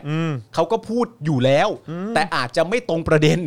ตามที่ปปชคิดว่าอะไรเรียกว่าโกง ครับ หรืออะไรที่ภาคเอกชนควรจะเข้ามาสนับสนุนให้หยุดโกง แต่เขาก็พูดอยู่แล้วไง ครับ ง ผงมไง ใช่ งง งงครับงงครับ และความจำเป็นที่ต้องมาอธิบายซ้ำแคมเปญตัวเองอีกทีหนึ่งอะ ครับผม ว่าจริง ๆ แล้วหมายความว่าอย่างไรเนี่ย ผมก็มีความรู้สึกว่าในแง่ของการทำคอนเทนต์ก็เรียกว่าล้มเหลวนะฮะ แต่ว่าถ้าเกิดจะบอกว่าเออจริงๆเอ่อคอนเทนต์นี้ก็แคมเปญนี้อาจจะประสบความสำเร็จเนี่ยคือเป็นที่พูดถึงกันทั่วทั่วประเทศเนี่ย เออ ติดเทรนดิ้งอะไรต่างๆ ในประเทศเนี่ยผมก็ยังรู้สึกว่ามันก็ไม่คุ้ม 7 ล้านอยู่ดีนะ ไม่คุ้มเจ็ดล้านนะ เพราะว่าจริงๆ ถ้าเกิดว่าจะทำอะไรประมาณเนี้ยคือ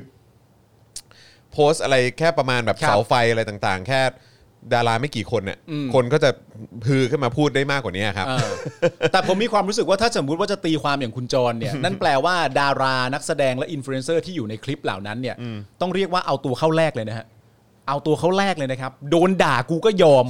โดนค่อนแขวะกูก็ยอม ให้ประชาชนเกลียดชัง และหาว่ากูไม่หาหาว่ากูไม่ไม่พูดถึงปัญหาที่แท้จริงกูก็ยอมตราบใดที่เป็นกระแสในวงกว้าง และทุกคนพูดถึงในวงกว้าง กูในฐานะประชาชนคนไทยกูกล้าอย่างนี้ยน่าชื่นชม ครับผม ผมกล้านะครับ ผมกล้านะครับ เออ ถามว่าผมรู้หรือเปล่า เออ ว่าการทำแบบนี้ไป เออ การพูดคำว่าโกง เออ แต่ไม่แตะปัญหาการโกงที่เป็นเรื่องใหญ่ เออ ที่แท้จริง เออเออ ในความรู้สึกของประชาชน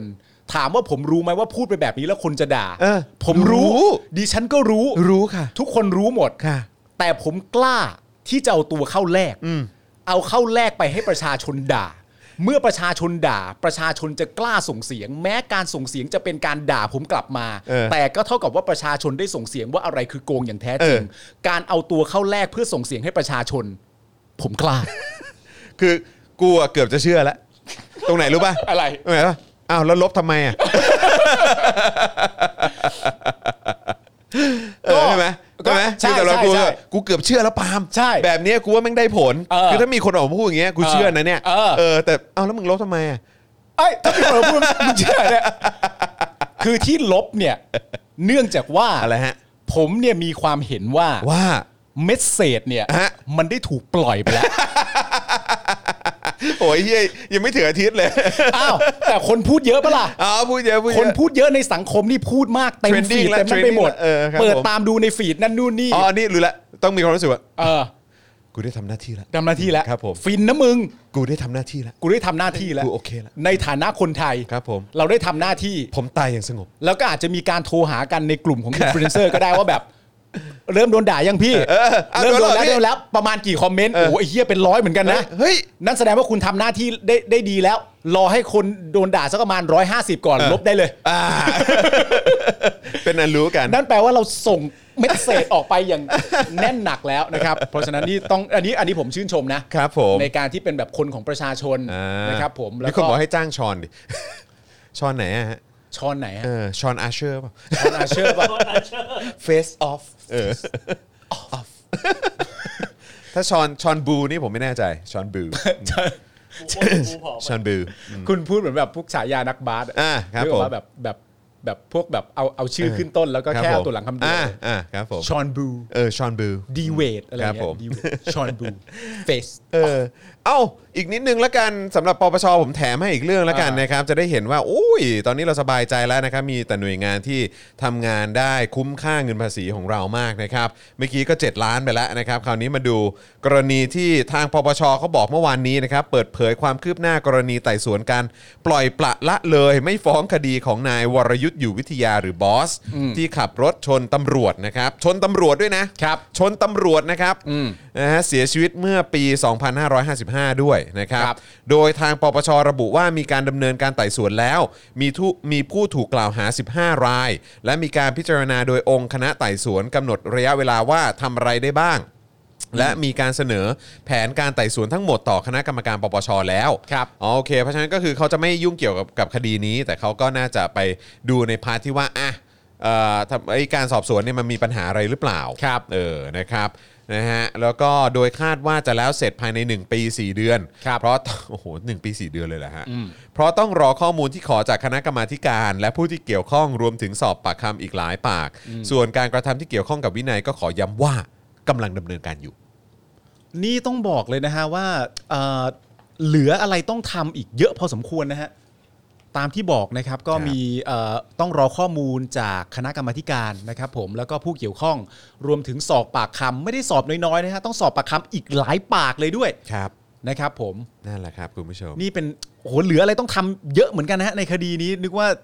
แต่ ทำ เคลียร์แต่เคลียร์แน่นอนฮะ เคลียร์แน่นอนฮะ เคลียร์แน่นอน แต่แต่แค่ เลียร์น่นอน สงสัยเฉยๆว่านึกว่าทำเข้ามาเอ่อแบบเหมือนเหลืออะไรไม่ต้องทำเยอะแล้วอะไรอย่างเงี้ยเพราะมันก็นานแล้วนะ ค ฮะ รับผม 1 ปี 4 เดือนนะ หนึ่งปีสี่เดือนนะครับผม รอกันไป โเหลือเย ร อะ อกันไป เหลือเยอะเหมือนกันนะ ค ฮะ รับผมนะฮะอ่ะคราว อ่ะ คราวนี้นะครับ เดี๋ยวเราจะมาคุยกันในประเด็นของเอ่อตำรวจใช่ไหมที่เกี่ยวข้องกับการตายหรือเปล่านะฮะ อ่า ของทางเอ่อเรื่องของยาเสพติด แล้วก็ผู้ที่เกี่ยวข้องด้วยนะครับ เดี๋ยวเราจะมาเอ่อคุยกันในประเด็นนี้กันนะครับ แต่ว่าตอนนี้ปึ้มปึ้มปึ้มปึ้มปึ้มปึ้มปึ้มนะฮะเติมพลังเข้ามาให้กับพวกเราหน่อยนะครับ ทางบัญชีกสิกรไทยนะครับ0698975539 หรือสแกน QR Code ก็ได้นะครับ ครับผม เอ่อคุณเซซ่านะครับบอกว่าเห็นข่าวซีราจะให้แพทยสภาสอบเรื่องหมอที่ลงใบรับรองแพทย์ของคุณลูกนัดหรือยังครับ อ๋อเหรอ ก็เห็นแล้วนะครับ แต่ว่าก็ รู้สึกรู้สึกก็ตามสไตล์ครับ ถูก นะฮะ คุณผู้ชมฮะสีล้าซะอย่าง เออซีราสักอย่างแต่ ถูก เออครับผม ครับ ก็รู้รู้กันอยู่ ครับ เออ ผม นะครับเอิ่ม คุณเจมส์บอกลบเพราะเขิน ลบเพราะเขินนะ ไม่ ฮะ ไม่ฮะ ไม่เขินห ล ร บอก เพราะว่าเมสเซจมันได้ถูกสื่อสารไปแล้ว ถึงแล้วไง นะครับผม ถ่ายทอดครบแล้วไง ถ่ายทอดครบแล้วนะครับ ถ่ายทอดครบแล้ว ประชาชนเห็นเป็นจำนวนกว้าง เข้ามาด่าพวกเขาพอสมควรแล้ว เออ แล้วก็พูดถึงเรื่องนี้เป็นจำนวนกว้างแล้วในประเด็นของการโกงจริง เพราะฉะนั้นก็ลบมันทิ้งไป ครับผ นะ มนะฮะมีการบอกว่าสอบสอบเหรียญทองก่อนเถอะค่ะ อ๋อครับผม สีระคือใครครับ นะฮะเสือดำหายไปไหน อ่า เออนะครับ อ่ะโอเคนะครับ ก็เดี๋ยวมาดู ในเอ่อประเด็น นี้กันหน่อยดีกว่านะครับ ครับ เรื่องที่ตอนนี้เป็นคลิปแล้วก็เป็นคลิปแบบอื้อหือต้องใช้คำว่าคลิปโหดเลยแหละนะครับที่เราเห็นกันนะครับ ครับ จากกรณีที่เพจ Facebook นะฮะทนายสิทธาใช่ไหมฮะเบี้ยบังเกิดนะครับเลขาธิการมูลนิธิทีมงานทนายประชาชน ได้โพสต์คลิปวิดีโอภาพเหตุการณ์กลุ่มชายชะกันหัวเกรียนนะฮะใช้ถุงพลาสติกคลุมหัวชายสวมเสื้อสีเหลือง ครับ โดยเหยื่ออยู่ในอาการขัดขืนนะครับ ซึ่งเพจทนายสิทธาเนี่ยนะครับระบุว่าเป็นการเปิดคลิปผู้กำกับโจ้นะฮะคลุมถุงรีดเงิน 2 ล้าน ค่าพ่อค้ายาฮะ ครับ พร้อมกล่าวว่าผมได้รับคลิปนี้มาจากตำรวจชั้นผู้น้อย ขอให้ผมช่วยนำคลิปนี้มอบให้แก่ผู้บัญชาการตำรวจแห่งชาติ ฝากบอกผมว่าให้ช่วยตามคดีนี้ก่อนที่พวกตนจะถูกฆ่าโอ้ฝากบอกว่า ให้ช่วยตามคดีนี้ก่อนที่พวกตนจะถูกฆ่า โช นี่หมายความว่าตำรวจชั้นผู้น้อย เกรงและกลัวว่าตัวเองจะถูกฆ่าใช่ไหมเนี่ย จะเสียชีวิตจากการถูกฆ่า นะฮะผมได้เห็นคลิปนี้แล้วพูดไม่ออก นี่เป็นสิ่งที่ทำกับคนด้วยกันเหรอ ผู้ต้องหาก็ผิดที่เกี่ยวข้องกับยาเสพติด ครับ แต่ตำรวจทำอย่างนี้ก็ไม่ต่างกับโจรในเครื่องแบบ ขอให้ทุกคนดูความโหดเหี้ยมด้วยสายตาตัวเองนะครับ ครับ นะฮะซึ่งเอ่อชื่อที่เกี่ยวข้องเนี่ยนะครับก็คือผู้กำกับโจ้หรือพันตำรวจเอก ทิติสันอุทธนพลใช่ไหมฮะ ครับ เอ่อนะฮะก็บอกว่าเป็นเจ้าหน้าเอ่อเจ้าหน้าที่ตำรวจคนนี้เนี่ยดำรงตำแหน่งเป็นผู้กำกับสพเมืองนครสวรรค์ ครับ นะครับเป็นนักเรียนเตรียมทหารรุ่น 41 นักเรียนในร้อยรุ่น 57 ในช่วงปีพศ 57 นะครับ ครับ นะฮะผู้กำกับท่านนี้เนี่ยนะครับนะฮะเอ่อตอนนั้นเนี่ยเป็นสารวัตรครับ อืม แล้วก็เป็นข่าวดังหลังจากที่ได้ทำการขอแต่งงานสายฟ้าแลบกับนางแบบและนักแสดงสาวอย่างเมพิชชนาธเอาเหรอคนนี้เหรอ ฮะ คนนี้เหรอ เอาเหรอ อ๋อคนนี้เหรอนะฮะ อ๋อเหรอฮะ เรื่องเช้าในแวดวงสีกากีครั้งนี้เนี่ยนะครับเปิดเผยเมื่อช่วงเช้าวันที่ 22 สิงหาคมเมื่อ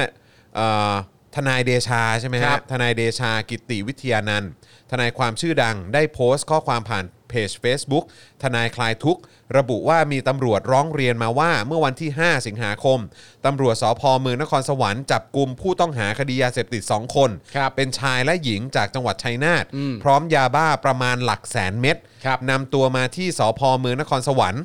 ต่อมาผู้ร้องเรียนอ้างว่ามีการเรียกเงินจากผู้ต้องหาทั้งสองคนจำนวน 1 ล้านบาท จนผู้ต้องหายอมจ่าย 1 ล้านบาท แต่มีนายตำรวจยศพันตำรวจเอกคนหนึ่งไม่ยอม บอกจะเอา 2 ล้านบาท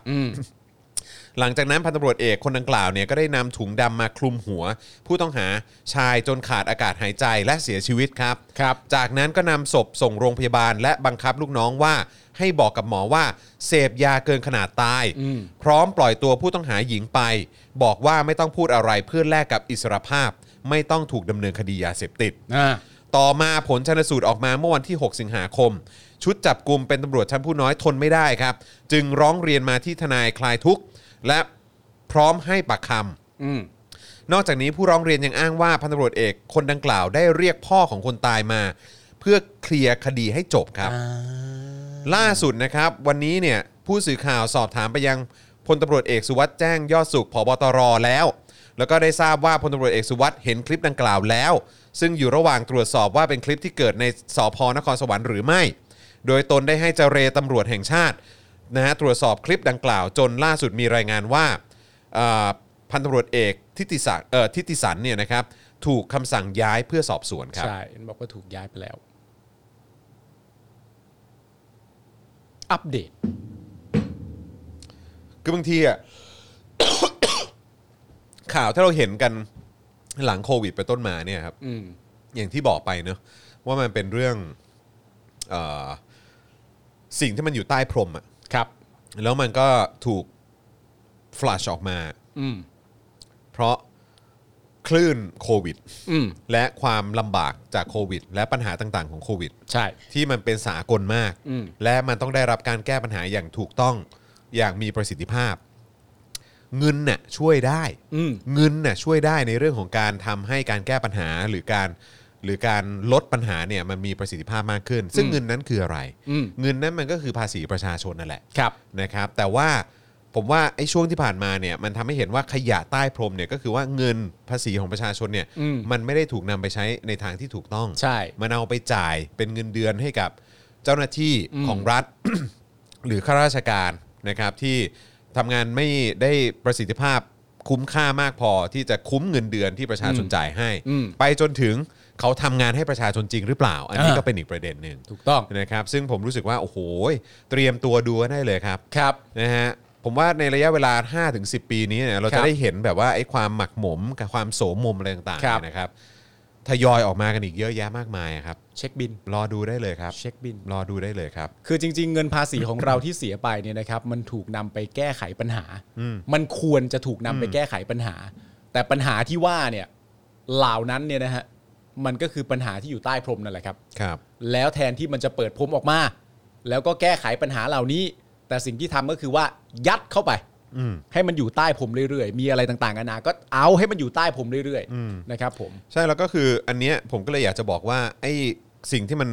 ออกมาจากใต้พรมเนี่ยแล้วก็ผมก็เชื่อว่าทุกวันนี้ก็ยังมีอยู่ อ่า ยังมีอยู่ก็ยังทำกันอยู่ ครับ นะครับเพราะว่าไม่ได้เกรงกลัวอะไรนะครับ อืม ไม่ได้มีความกังวลว่าจะต้องเกรงกลัวอะไร เพราะมันเป็นรีจิมเดียวกันนะครับ ครับ ก็คือ this is the real Thailand อะ ครับ นี่คือประเทศไทยของจริงครับ อืม ไอ้ที่สร้างภาพกันว่าเป็นประเทศดีงาม เออ รักใคร่กลมเกลียว ยิ้มแย้ม เตตาอะไรต่างๆเนี่ย เออ นะครับก็คือมันมันไม่จริงอะครับ ครับ นะฮะแล้วผมผมรู้สึกว่าอันนี้อันนี้เป็นประเด็นที่ที่เอ่อเป๊ะมาก ๆ เลยก็คือคุณวาซินีใช่ไหมฮะ อืม จากทาง Workpoint Today เนี่ยนะครับ เขาพูดถึงประเด็นการซ้อมทรมาน ว่ากรณีภาพวิดีโอการซ้อมทรมานเพจ Facebook ของทนายสิทธาเอ่อเบี้ยบังเกิดเนี่ยนะครับระบุว่าเป็นกรณีที่นครสวรรค์ อืม มติชนรายงานว่าพลตำรวจเอกสุวัสด์ผบตรสั่งสอบว่าเกิดที่นครสวรรค์หรือเปล่า อืม มอบหมายรองผบตรคุมการทำงานครั้งนี้นะครับ ซึ่งคุณวาสนีบอกว่าหลายคนเนี่ยคิดว่าการซ้อมทรมานเป็นเรื่องไกลตัว อืม จริงๆเนี่ยเกิดขึ้นเสมอนะครับ อืม เพียงแต่ว่าไม่มีหลักฐานหลุดออกมา ครับ เพราะฉะนั้นครั้งนี้มันสำคัญมาก ๆ ที่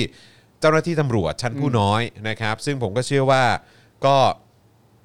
เขาเรียกว่าอะไรอ่ะ คือมีความรู้ผิดชอบชั่วดีอ่ะ อืม นะครับแล้วผมก็ยังยืนยันเหมือนเดิมนะว่าอืมช่วยไม่ได้นะ อืม คุณอยู่ในอยู่ในองค์กรและสถาบันเนี้ยคุณก็จะถูกแบบว่าเหมารวมไปด้วย ครับ อันไอ้ไอ้พฤติกรรมแบบเนี้ยพฤติกรรมในการเอาความจริงออกมา อืม ให้สาธารณะให้สื่อได้นำเสนอเนี่ยอาจจะเป็นสิ่งที่จะมากู้ภาพลักษณ์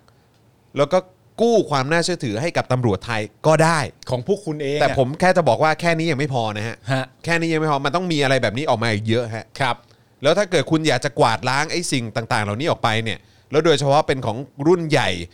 รุ่นผู้ผู้หลักผู้ใหญ่ รุ่นเดอะรุ่นเดอะ รุ่นใหญ่กว่าคุณเนี่ย เออ คุณก็ต้องเอาไอ้สิ่งเหล่านี้ออกมาเปิดเผยให้หมดฮะ ครับ นะครับ ถ้าคุณอยากจะกอบกู้ภาพลักษณ์และคุณรักในการเป็นตำรวจจริง อืม ๆ คุณต้องทำครับ ใช่ครับ นะฮะแต่อย่างที่คุณวาสินีบอกมานะครับวาสินี Workpoint Today นะครับบอกว่าหลายคนคิดว่าการซ้อมทรมานเป็นเรื่องไกลตัว แต่จริง ๆ มันเกิดขึ้นเสมอ เพียงแต่ไม่มีหลักฐานหลุดออกมา อืม ข้อมูลในปี 50ถึง62 นะครับ 12 ปีนะครับ เฉพาะกรณี 3 จังหวัดภาคใต้นะ อืม มีผู้ร้องเรียนว่าถูกซ้อมทรมานต่อคณะกรรมการสิทธิมนุษยชนแห่งชาติอย่างน้อย 155 คน ในจำนวนระยะเวลากี่ปีนะ อันนี้คืออย่างน้อยนะ อืม อย่างน้อยนะครับ 12 12 ปี อืม 12 ปี ซึ่ง อย่าง ผม น้อย ผมว่าน่าจะมีเยอะกว่านั้น อืม แล้วนี่คือยังไม่พูดถึงกรณีอุ้มหาย อันนี้ยังไม่ได้พูดถึงนะ ครับ เขาบอกว่าจำนวนมากเนี่ยเรื่องไม่คืบหน้า เพราะไม่มีแผล หรือว่าหลักฐาน สาเหตุเพราะเทคนิคการซ้อมทรมานจำนวนมาก มุ่งไม่ให้เกิดร่องรอยครับ อืม ไอการครอบถุงพลาสติกนี่ก็ มีเทคนิค มีเทคนิคอยู่ ไม่รู้ว่าเกี่ยวข้องกันหรือเปล่านะครับ อืม และนอกจากนี้ครับ อันนี้สำคัญนะครับ ซึ่งอันนี้น่าจะเกลี่ยเอ่อเกี่ยวข้องกับคุณวันเฉลิมด้วย ครับ คุณวันเฉลิมที่พวกเราก็เรียกร้อง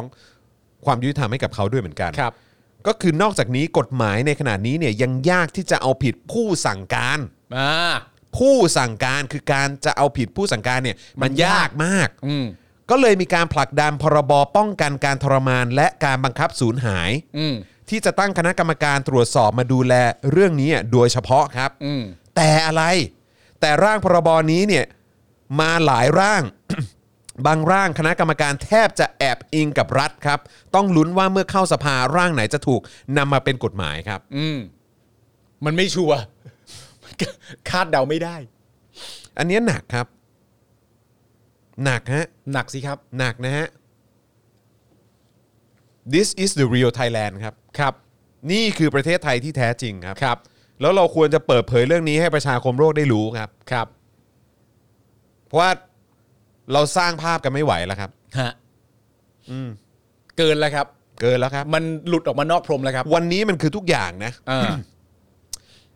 ทุกอย่างเลยจริงๆ คือทุกอย่างมันเป็นการเปิดโปงหมดเลยอะ เออ ตลกมากไอ้อันหนึ่งที่มันเปิดโปงมากๆ ก็คือกรณีคุณลูกนัดเหมือนกันนะ เออ ที่บอกว่าแต่งตัวอย่างนั้นแต่งตัวอย่างนี้แล้วมันไม่ใช่เออเนี่ย อืม เนี่ยคือแม่งก็เป็นการเปิดโปงอีกเรื่องหนึ่งอีกมิติหนึ่งในสังคมไทยนะ ซึ่งจริง เรื่องตำรวจนี่ก็มิติหนึ่ง เออ ไอ้เรื่องปปชกับกฎหมายห้ามเปิดเผยนี่ก็อีกมิติหนึ่ง ๆ คือ ใช่ คือ 360 องศาครับ ขอยืมขอยืมท่า 360 องศา ความเน่าออกมาหมดแล้ว เรียกว่าเปิดกันทุกองศาเลยที เปิ เดี ด ยว ทุกองศาเลยครับ เออ นี่มันคือยุคของการเปิดโปงจริงๆครับ เอออไม่แล้วคุณผู้ชมต้องคิดตามนะครับ ผมว่าเท่าที่เราอ่านดูเนี่ย มันไม่ใช่แค่ตัวตำรวจหรือผู้บังคับบัญชานะครับ หรือผู้กำกับโจ้นะครับ เพราะว่าณตามนี้นะครับ ถ้าถ้าสมมติว่าถูกพิสูจน์ออกมาว่าเรื่องทั้งหมดนี้เป็นเรื่องจริงเนี่ยนะครับ ครับ ณตามนี้เนี่ยมันได้ยังได้บอกด้วยนะครับว่าเอ่อนำศพไปส่งโรงพยาบาล อืม และบังคับลูกน้องว่าให้บอกกับหมอ ให้บอกกับหมอนะฮะ อืม ว่าเสพยาเกินขนาดตาย อืม อ่ะนี่มีคนที่มีส่วนเกี่ยวข้องเพิ่มเติมขึ้นมาแล้วนะครับ ก็คือหมอนะ และตัวทางโรงพยาบาลนะ อันนี้ก็เกี่ยวด้วยนะ อืม เพราะว่าบอกให้ทำแบบนั้น แล้วจะทำตามหรือไม่ทำตามอันนี้ไม่ทราบ แต่เนี่ยก็มีส่วนเกี่ยวข้อง หลังจากนั้นไปเนี่ยปล่อยตัวผู้ต้องหาหญิงไป อืม นะครับ ผมโดยบอกว่าไม่ต้องพูดอะไร แลกกับอะไร แลกกับอิสรภาพ และจะไม่ถูกจับเรื่องมียา อืม เนี่ย จ้ะ หลายอันนะ เย็บ เยอะนะครับเนี่ย อืม รวมทั้งตัวพ่อเองด้วย ครับ นะครับ ที่บอกว่าพ่อเนี่ยก็ได้ถูกเอ่อพูดคุย ได้เรียกพ่อของคนไทยไปเพื่อเคลียร์คดีให้จบนะครับ ผม แล้วพ่อก็ออกมาให้ข้อมูลเรื่องนี้ แล้วพ่อก็บอกด้วยว่าไม่เกิดอะไรขึ้น อืม นะ หลายฝ่ายนะฮะ เป็นหลายดอกนะค ห รับ ลายดอกนะครับ ครับผม นะฮะ โอเค นะครับ ก็ได้ทราบเรื่องนี้กัน ซึ่งก็ถือว่าเป็นเรื่องที่ ก็ ก็คาหนังคาเขาอะฮะ ครับ อืม นะครับ ค ก็ ราวนี้ ต้องรอติดตามนะฮะ ใช่ครับ คราวนี้มาที่กลับมาที่เรื่องวัคซีนบ้างดีกว่า ครับ เรื่องที่ประชาชนคนไทยทุกๆ คนก็ต้องนะฮะรับสภาพกันต่อไปนะครับ ครับ นะฮะแต่ว่าไม่รู้ว่าอันนี้จะเป็นข่าวดีหรือเปล่านะครับเพราะอยู่ดีๆอ้าวอันนี้เป็นข้อมูลใหม่หรือเปล่าครับ อ่า อันนี้ผมสำหรับผมเองผมรู้สึกว่าเป็นเป็นเป็นข้อมูลใหม่นะครับ ครับ อรัฐบาลบอกว่าไม่เคยปิดกั้นเอกชนนำเข้าวัคซีนนะครับ แล้วก็ออยพร้อมอำนวยความสะดวกครับ อ่าเหรอครับ สำหรับผมนี่ผมว่าอันนี้น่าจะเป็นข้อมูลใหม่นะ ผมไม่เคยทราบเรื่องนี้ ใช่ไหมฮะ ครับ เมื่อวานนี้เนี่ยมีรายงานว่านายแพทย์เกียรติภูมิวงรจิตนะฮะปลัดกระทรวงสาธารณสุข กล่าวถึงการนำเข้ายาหรือวัคซีนจากต่างประเทศว่า รัฐบาลไม่เคยปิดกั้นภาคเอกชนที่จะนำเข้าวัคซีนโควิด -19 ไม่เคยเลยเหรอ่ะ แต่กล่าว ว่า สำหรับกรณีเอกชนที่ต้องการนำเข้าวัคซีนโควิด -19 เช่น โรงพยาบาลเอกชน ต้องมายื่นเป็นผู้รับอนุญาตนำหรือสั่งยาเข้ามาในราชอาณาจักรก่อน อืม จากนั้นจึงยื่นขอขึ้นทะเบียนวัคซีนโควิด -19 อีกครั้ง อืม ซึ่งเป็นไปตามหลักปฏิบัติสากล นะ เนื่องจากผู้รับอนุญาตนำเข้าต้องเป็นผู้รับผิดชอบต่อคุณภาพ และความปลอดภัยของวัคซีนที่นำเข้ามาในราชอาณาจักร อ่า เอกชนรายใดฟังฟังดูนะฮะ ครับ เอกชนรายใด ประสงค์จะนำเข้าวัคซีนโควิด -19 สามารถดำเนินการได้ มาขึ้นทะเบียนที่อย ทางอยจะระดมสัพพะกำลัง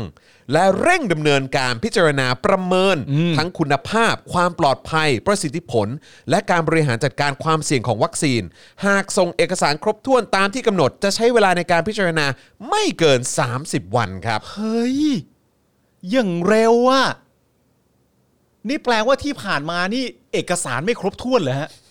ทั้งฝั่งภาคเอกชนนี่เอกสารไม่ครบเหรอฮะเนี่ย เดี๋ยวเดี๋ยว ไม่ศึกษารายละเอียดไม่ศึกษาข้อกฎกติกาเองหรือเปล่า โถเอ้ย สามสิบวันเหรอ เออ เดือนเดียวอ่ะ แล้วที่ยื้อกันมาเป็นปีนี้อะไรครับ แต่ เอ แต่ กชนเอกสารไม่ครบถ้วนไง แต่ที่น่าสนใจก็คือว่าอ้าวแล้วยังไงอะแล้วคือตอนนี้มันก็คือ คือจริง ๆ แล้วเป็นเรื่องที่เอกชนไม่รู้มาก่อนในรายละเอียดนี้หรือเปล่า อืม คือเอกชนไม่รู้รายละเอียดนี้มาก่อนเลยหรือเปล่าก็เลยไม่ได้ดำเนินการอะไรเลย อืม กับยี่ห้ออื่นอะไรที่ทางรัฐบาลแบบติดต่อยากลำบากหรือว่าแบ ใช่ บเออ ติดต่อไปแล้วเขาไม่ตอบกลับอะไรแบบเนี้ยเออนะครับคือยังไงวะงง ไม่แล้วทั้งเอกชนเอง หรือแม้กระทั่งประชาชนเอง ที่เราหลงไปเข้าใจอ่ะ อืม ว่ามันไม่มีอำนาจให้เอกชนสามารถจะหาเข้ามาได้เนี่ย ครับ เราเข้าใจผิดแบบนั้นมาตลอดด้วยเหตุผลว่าอะไรวะทำไมเราไปเข้าใจผิดอย่างนั้นได้อะ อืม ทำไมเราถึงมีความรู้สึกว่านี่เป็นข้อมูลใหม่อะทั้งทั้งๆที่ในความเป็นจริงเขาบอกว่า เขาบอกว่ารัฐบาลไม่เคยปิดกั้นเอกชนนำเข้าวัคซีน และก็ออยพร้อมอำนวยความสะดวก แล้วทำไมเราถึงเป็นความรู้สึกว่านี่คือความรู้ใหม่ที่เราเพิ่งมารู้ในวันที่ 24 สิงหา ใช่ ไม่แล้วแล้วแปลกมากเพราะก็กูจำได้นะว่ากูอ่านข่าวในห้องเนี้ย เออ ก็บอกว่าต้อง G2G เท่านั้น ใช่ ต้องเป็นเอ้ยไม่ไม่ใช่คือเป็นรัฐบาลติดต่อไปกับบริษัทผู้ผลิตวัคซีนเท่านั้น ใช่ เขาถึงจะคุยด้วย เออ แล้วก็เคยอ่า ถ้าถ้าเกิดมันง่ายขนาดนั้นอะแล้วทำไมมันมีบรรยากาศของการลุ้นว่าคนที่จองวัคซีนจะได้หรือเปล่า ใช่ อืม ว่า ทำไม แบบ มันมี อะไร บรรยากาศนั้นขึ้นมาล่ะครับ เอออ ม คืออะไรอ่ะแล้วไอ้ตอนนั้นที่กลายเป็นว่าหมอบุญนะ อืม เออ หมอบุญก็บอกว่าจะต้องไปจับมือกับหน่วยงานรัฐ ใช่ เป็นเป็นแม่งานในการนำเข้า เออ ใช่ ไม่ทำไมกูไม่รู้อ่ะ หรือว่า หรือว่า อันนี้อันนี้อันนี้ผมขอไปไปพยายามคิดนอกกรอบเลยนะ เออ หรือว่าที่ที่ในแพทย์เกียรติภูมิวงรจิตพูดเนี่ย คือหมายถึงกรณีของการที่สหรัฐอเมริกา สหรัฐอเมริกา ปลดเขาเรียกว่าอะไรนะ ปลดล็อกอะ เออ ปลดล็อกเอ่อเรื่องของ where the fuck is it เดี๋ยวกันนะเอิ่มปึ๊บปึ๊บปึ๊บปึ๊บปึ๊บปึ๊บที่ FDA อนุมัติไฟเซอร์เต็มรูปแบบ อืม พร้อมซื้อขายแบบวัคซีนทั่วไปโดยไม่ต้องผ่านรัฐ อืม ซึ่งคือคุณหมอชื่ออะไรนะ คุณหมอ คุณหมอเกียรติภูมิเนี่ยหมายถึงกรณีนี้หรือเปล่า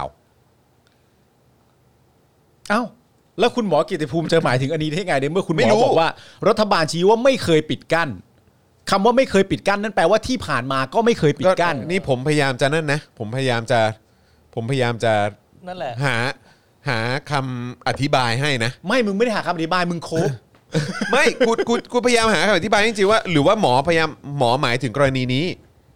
นั่นแปลว่าที่ผ่านมาทั้ง เพ ห ราะ มด เพราะว่าไอ้ที่กูอ่านสคอ่านข่าวมาเมื่อกี้ เอออ่ อ่านสคริปต์เมื่อกี้ อืม คือกูคิดเหมือนมึง เออ ก็คือว่าเออ กูเข้าใจว่าแปลว่าที่ผ่านมาเนี่ย เออ รัฐบาลไม่เคยห้ามนะ ไม่เคยห้ามมาโดยตลอด ไม่เคยห้ามมาโดยตลอดเลย เออ แล้วเราก็เลยอ้าวไอ้เชี่ยก็คือหมายความว่าเอกชนไม่เคยรู้เรื่องนี้ หรือว่าเอกชนไม่ได้ศึกษา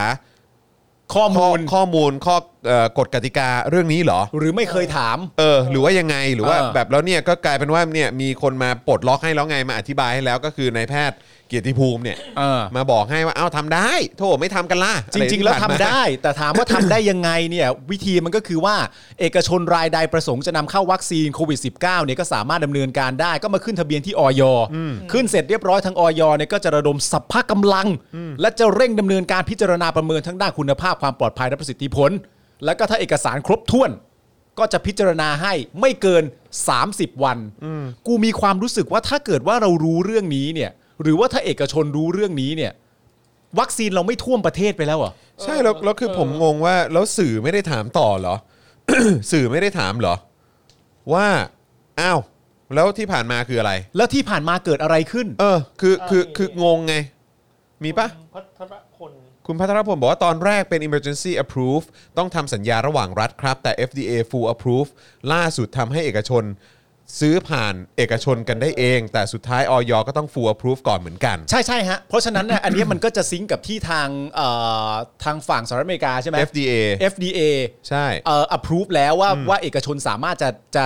ใช่ก็ จะ เนี่ย ซื้อกันได้ ผมก็เลยผมก็เลยอยากรู้ไงว่าไอ้ที่เขาออกมาบอกเนี่ยคือหมายถึงกรณี FDA เพิ่ง approve ใช่ไหม เออ ใช่ไหมล่ะ เออแต่แต่ หรือว่าหรือว่าหมายถึงไอ้ที่ผ่านมาเนี่ย มันได้ตลอดไม่มีปัญหา แต่เขาดันใช้คำนี้ไง ก็ใช่ไงก็คือแบบ มันได้ตลอดมันเลย ใช่ เพราะฉะนั้นก็คือแบบเฮ้ย เดี๋ยวก่อน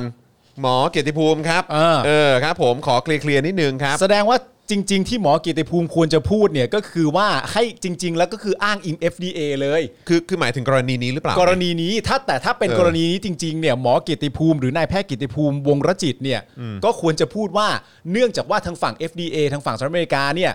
เขาเปิดโอกาสให้เอกชนสามารถทำแบบนี้ได้แล้ว ต่อไปนี้เราสามารถทำแบบนี้ได้แล้วนะ มันควรจะเป็นแบบนี้สิ อ่ะใช่ เข้าใจไหม ใช่ มันควรจะเป็นแบบนี้สิ แล้วก็ ใช่ วิธีการเพื่อจะนำเข้ามาก็เป็นวิธีการตามที่คุณจรกับผมบอกไป ก็ แล้ว ตาม ว่า ปกติตามที่เขาบอกว่าเขาจะทำหน้าที่ของเขาให้ดีที่สุด เออแล้วหลังจากนี้เสร็จเรียบร้อยก็จะใช้เวลาดำเนินการพิจารณาไม่เกิน 30 วัน มันหมายถึงกรณีของ FDA หรือเปล่า หรือกำลังจะพูดว่าที่ผ่านมาทำแบบนี้มาได้โดยตลอด ใช่ อันเนี้ยแหละที่ต้องการเคลียร์ ใช่ แล้วเนี่ยแหละคือ point ที่ว่าสื่อก็ควรถามนะครับ ใช่ ว่าแปลว่าอะไรครับ คือคำถามนี้มันคือว่าหลังจากที่ FDA ประกาศเสร็จเรียบร้อย หลังจากนี้ไปทำวิธีได้แล้วนะ หรือว่าที่พูดต้องการจะสื่อสารว่าแบบนี้ทำมาได้โดยตลอดไม่รู้กันเองหรือไงอันไหน ก็ไม่ทำกันเอง อะไรแบบเนี้ยหรือเปล่าหรือว่าอะไร เนี่ ไม่ ย ไม่ทำกันเองทำไมเอกชนไม่ศึกษาหาข้อมูล ถ้ามาถามตั้งแต่แรกเราก็จะบอกวิธีก็ทำกันไปได้ตั้งนานแล้วนี่เล่นไม่ถาม และหนำซ้ำประชาชนอย่างเรา ผู้สื่อข่าวที่รายงาน เราก็เคยคุ้นเคยว่า เขาบอกว่าถึงแม้เอกชนจะไปซื้อเขาก็ไม่ขายให้ เพราะการดีลกันวัคซีนต้องเป็นการดีลกันระหว่าง G2G เท่านั้นรัฐบาลกับรัฐบาลเท่านั้น แล้วทำไมเราไปเคยรู้ว่าแบบนี้อะอ่ะอ่ะอ่ะกูงง อ่าอ่านี่นี่นี่นี่คุณนรงพรครับ ครับ ณรงค์ บอก พ ว่าร อะไร บ ฮะ อกว่าไอ้ระยะเวลา 30 วันนี่มันเป็นเล่ห์ราชการอีกชั้นนะครับ อืม นับวันยังไงนับจากวันยื่น หรือนับจากวันที่ผู้ใหญ่เห็นต่างกันเยอะเลยนะครับ มันอาจจะอะไรนะฮะ อาจจะวางไว้บนโต๊ะ อ่า หมายถึงเอกสารก็ทิ้งไว้บนโต๊ะครับ แต่ผู้ใหญ่ยังไม่อ่านเลย อ่ามันก็ใช้เวลาไม่ไม่รู้ว่า 30 วันเริ่มนับจากวันที่อะไรเห็น อืม หรืออะไรถูกยื่น อืม หมายถึงว่าถามคุณผู้ชมก็ได้นะฮะหมายถึงว่าไอ้ ที่ ข้อมูลเนี้ย ที่ที่คุณผู้ชมฟังไปอะ ที่คุณผู้ชมฟังไปที่เอกชนสามารถทำแบบนี้ได้เนี่ย คุณผู้ชมทราบกันไหมครับว่า เอกชนสามารถทำแบบนี้มาได้โดยตลอด มาได้ตั้งนานแล้ว มาได้ตั้งนานแล้วแต่เอกชนไม่รู้เองรวมทั้งคุณผู้ชมก็ไม่ค่อยจะรู้ด้วย อืม หรือว่ามันเกิดจากอีกข่าวหนึ่ง อืม คือทางฝั่ง อ่ะ FDA บอกว่าให้ทำได้ เดี๋ยวเดี๋ยวเดี๋ยวเดี๋ยวเดี๋ยวนำเสนอให้ฟัง อ่า ในในในในประเด็นของ FDA ละกัน ครับ นะครับนะฮะก็คือในประเด็นของเอ่อ FDA เนี่ยก็คือว่า ซึ่งซึ่งน่าเศร้านะครับคือคือคือเปิดมาก็คือบอกว่าเป็นข่าวดีอย่างยิ่งสำหรับคนไทย ครับ และประชากรโลก เมื่อหนังสือพิมพ์ Wall Street Journal นะครับแล้วก็ New York Times นะครับของสหรัฐรายงานข่าวเมื่อวันศุกร์ที่ผ่านมาว่าทาง FDA หรืออยของสหรัฐอเมริกาเนี่ยจะอนุมัติให้วัคซีนไฟเซอร์ของบริษัทไฟเซอร์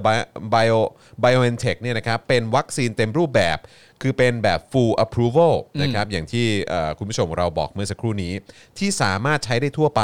และจำหน่ายได้ทั่วไปได้แล้ว ก็คือไม่ใช่เป็นวัคซีนที่ใช้ในภาวะฉุกเฉินอีกต่อไป เท่านั้นเออเออไม่ใช่เป็นวัคซีนที่ใช้ในภาวะฉุกเฉินเท่านั้นอีกต่อไป ครับ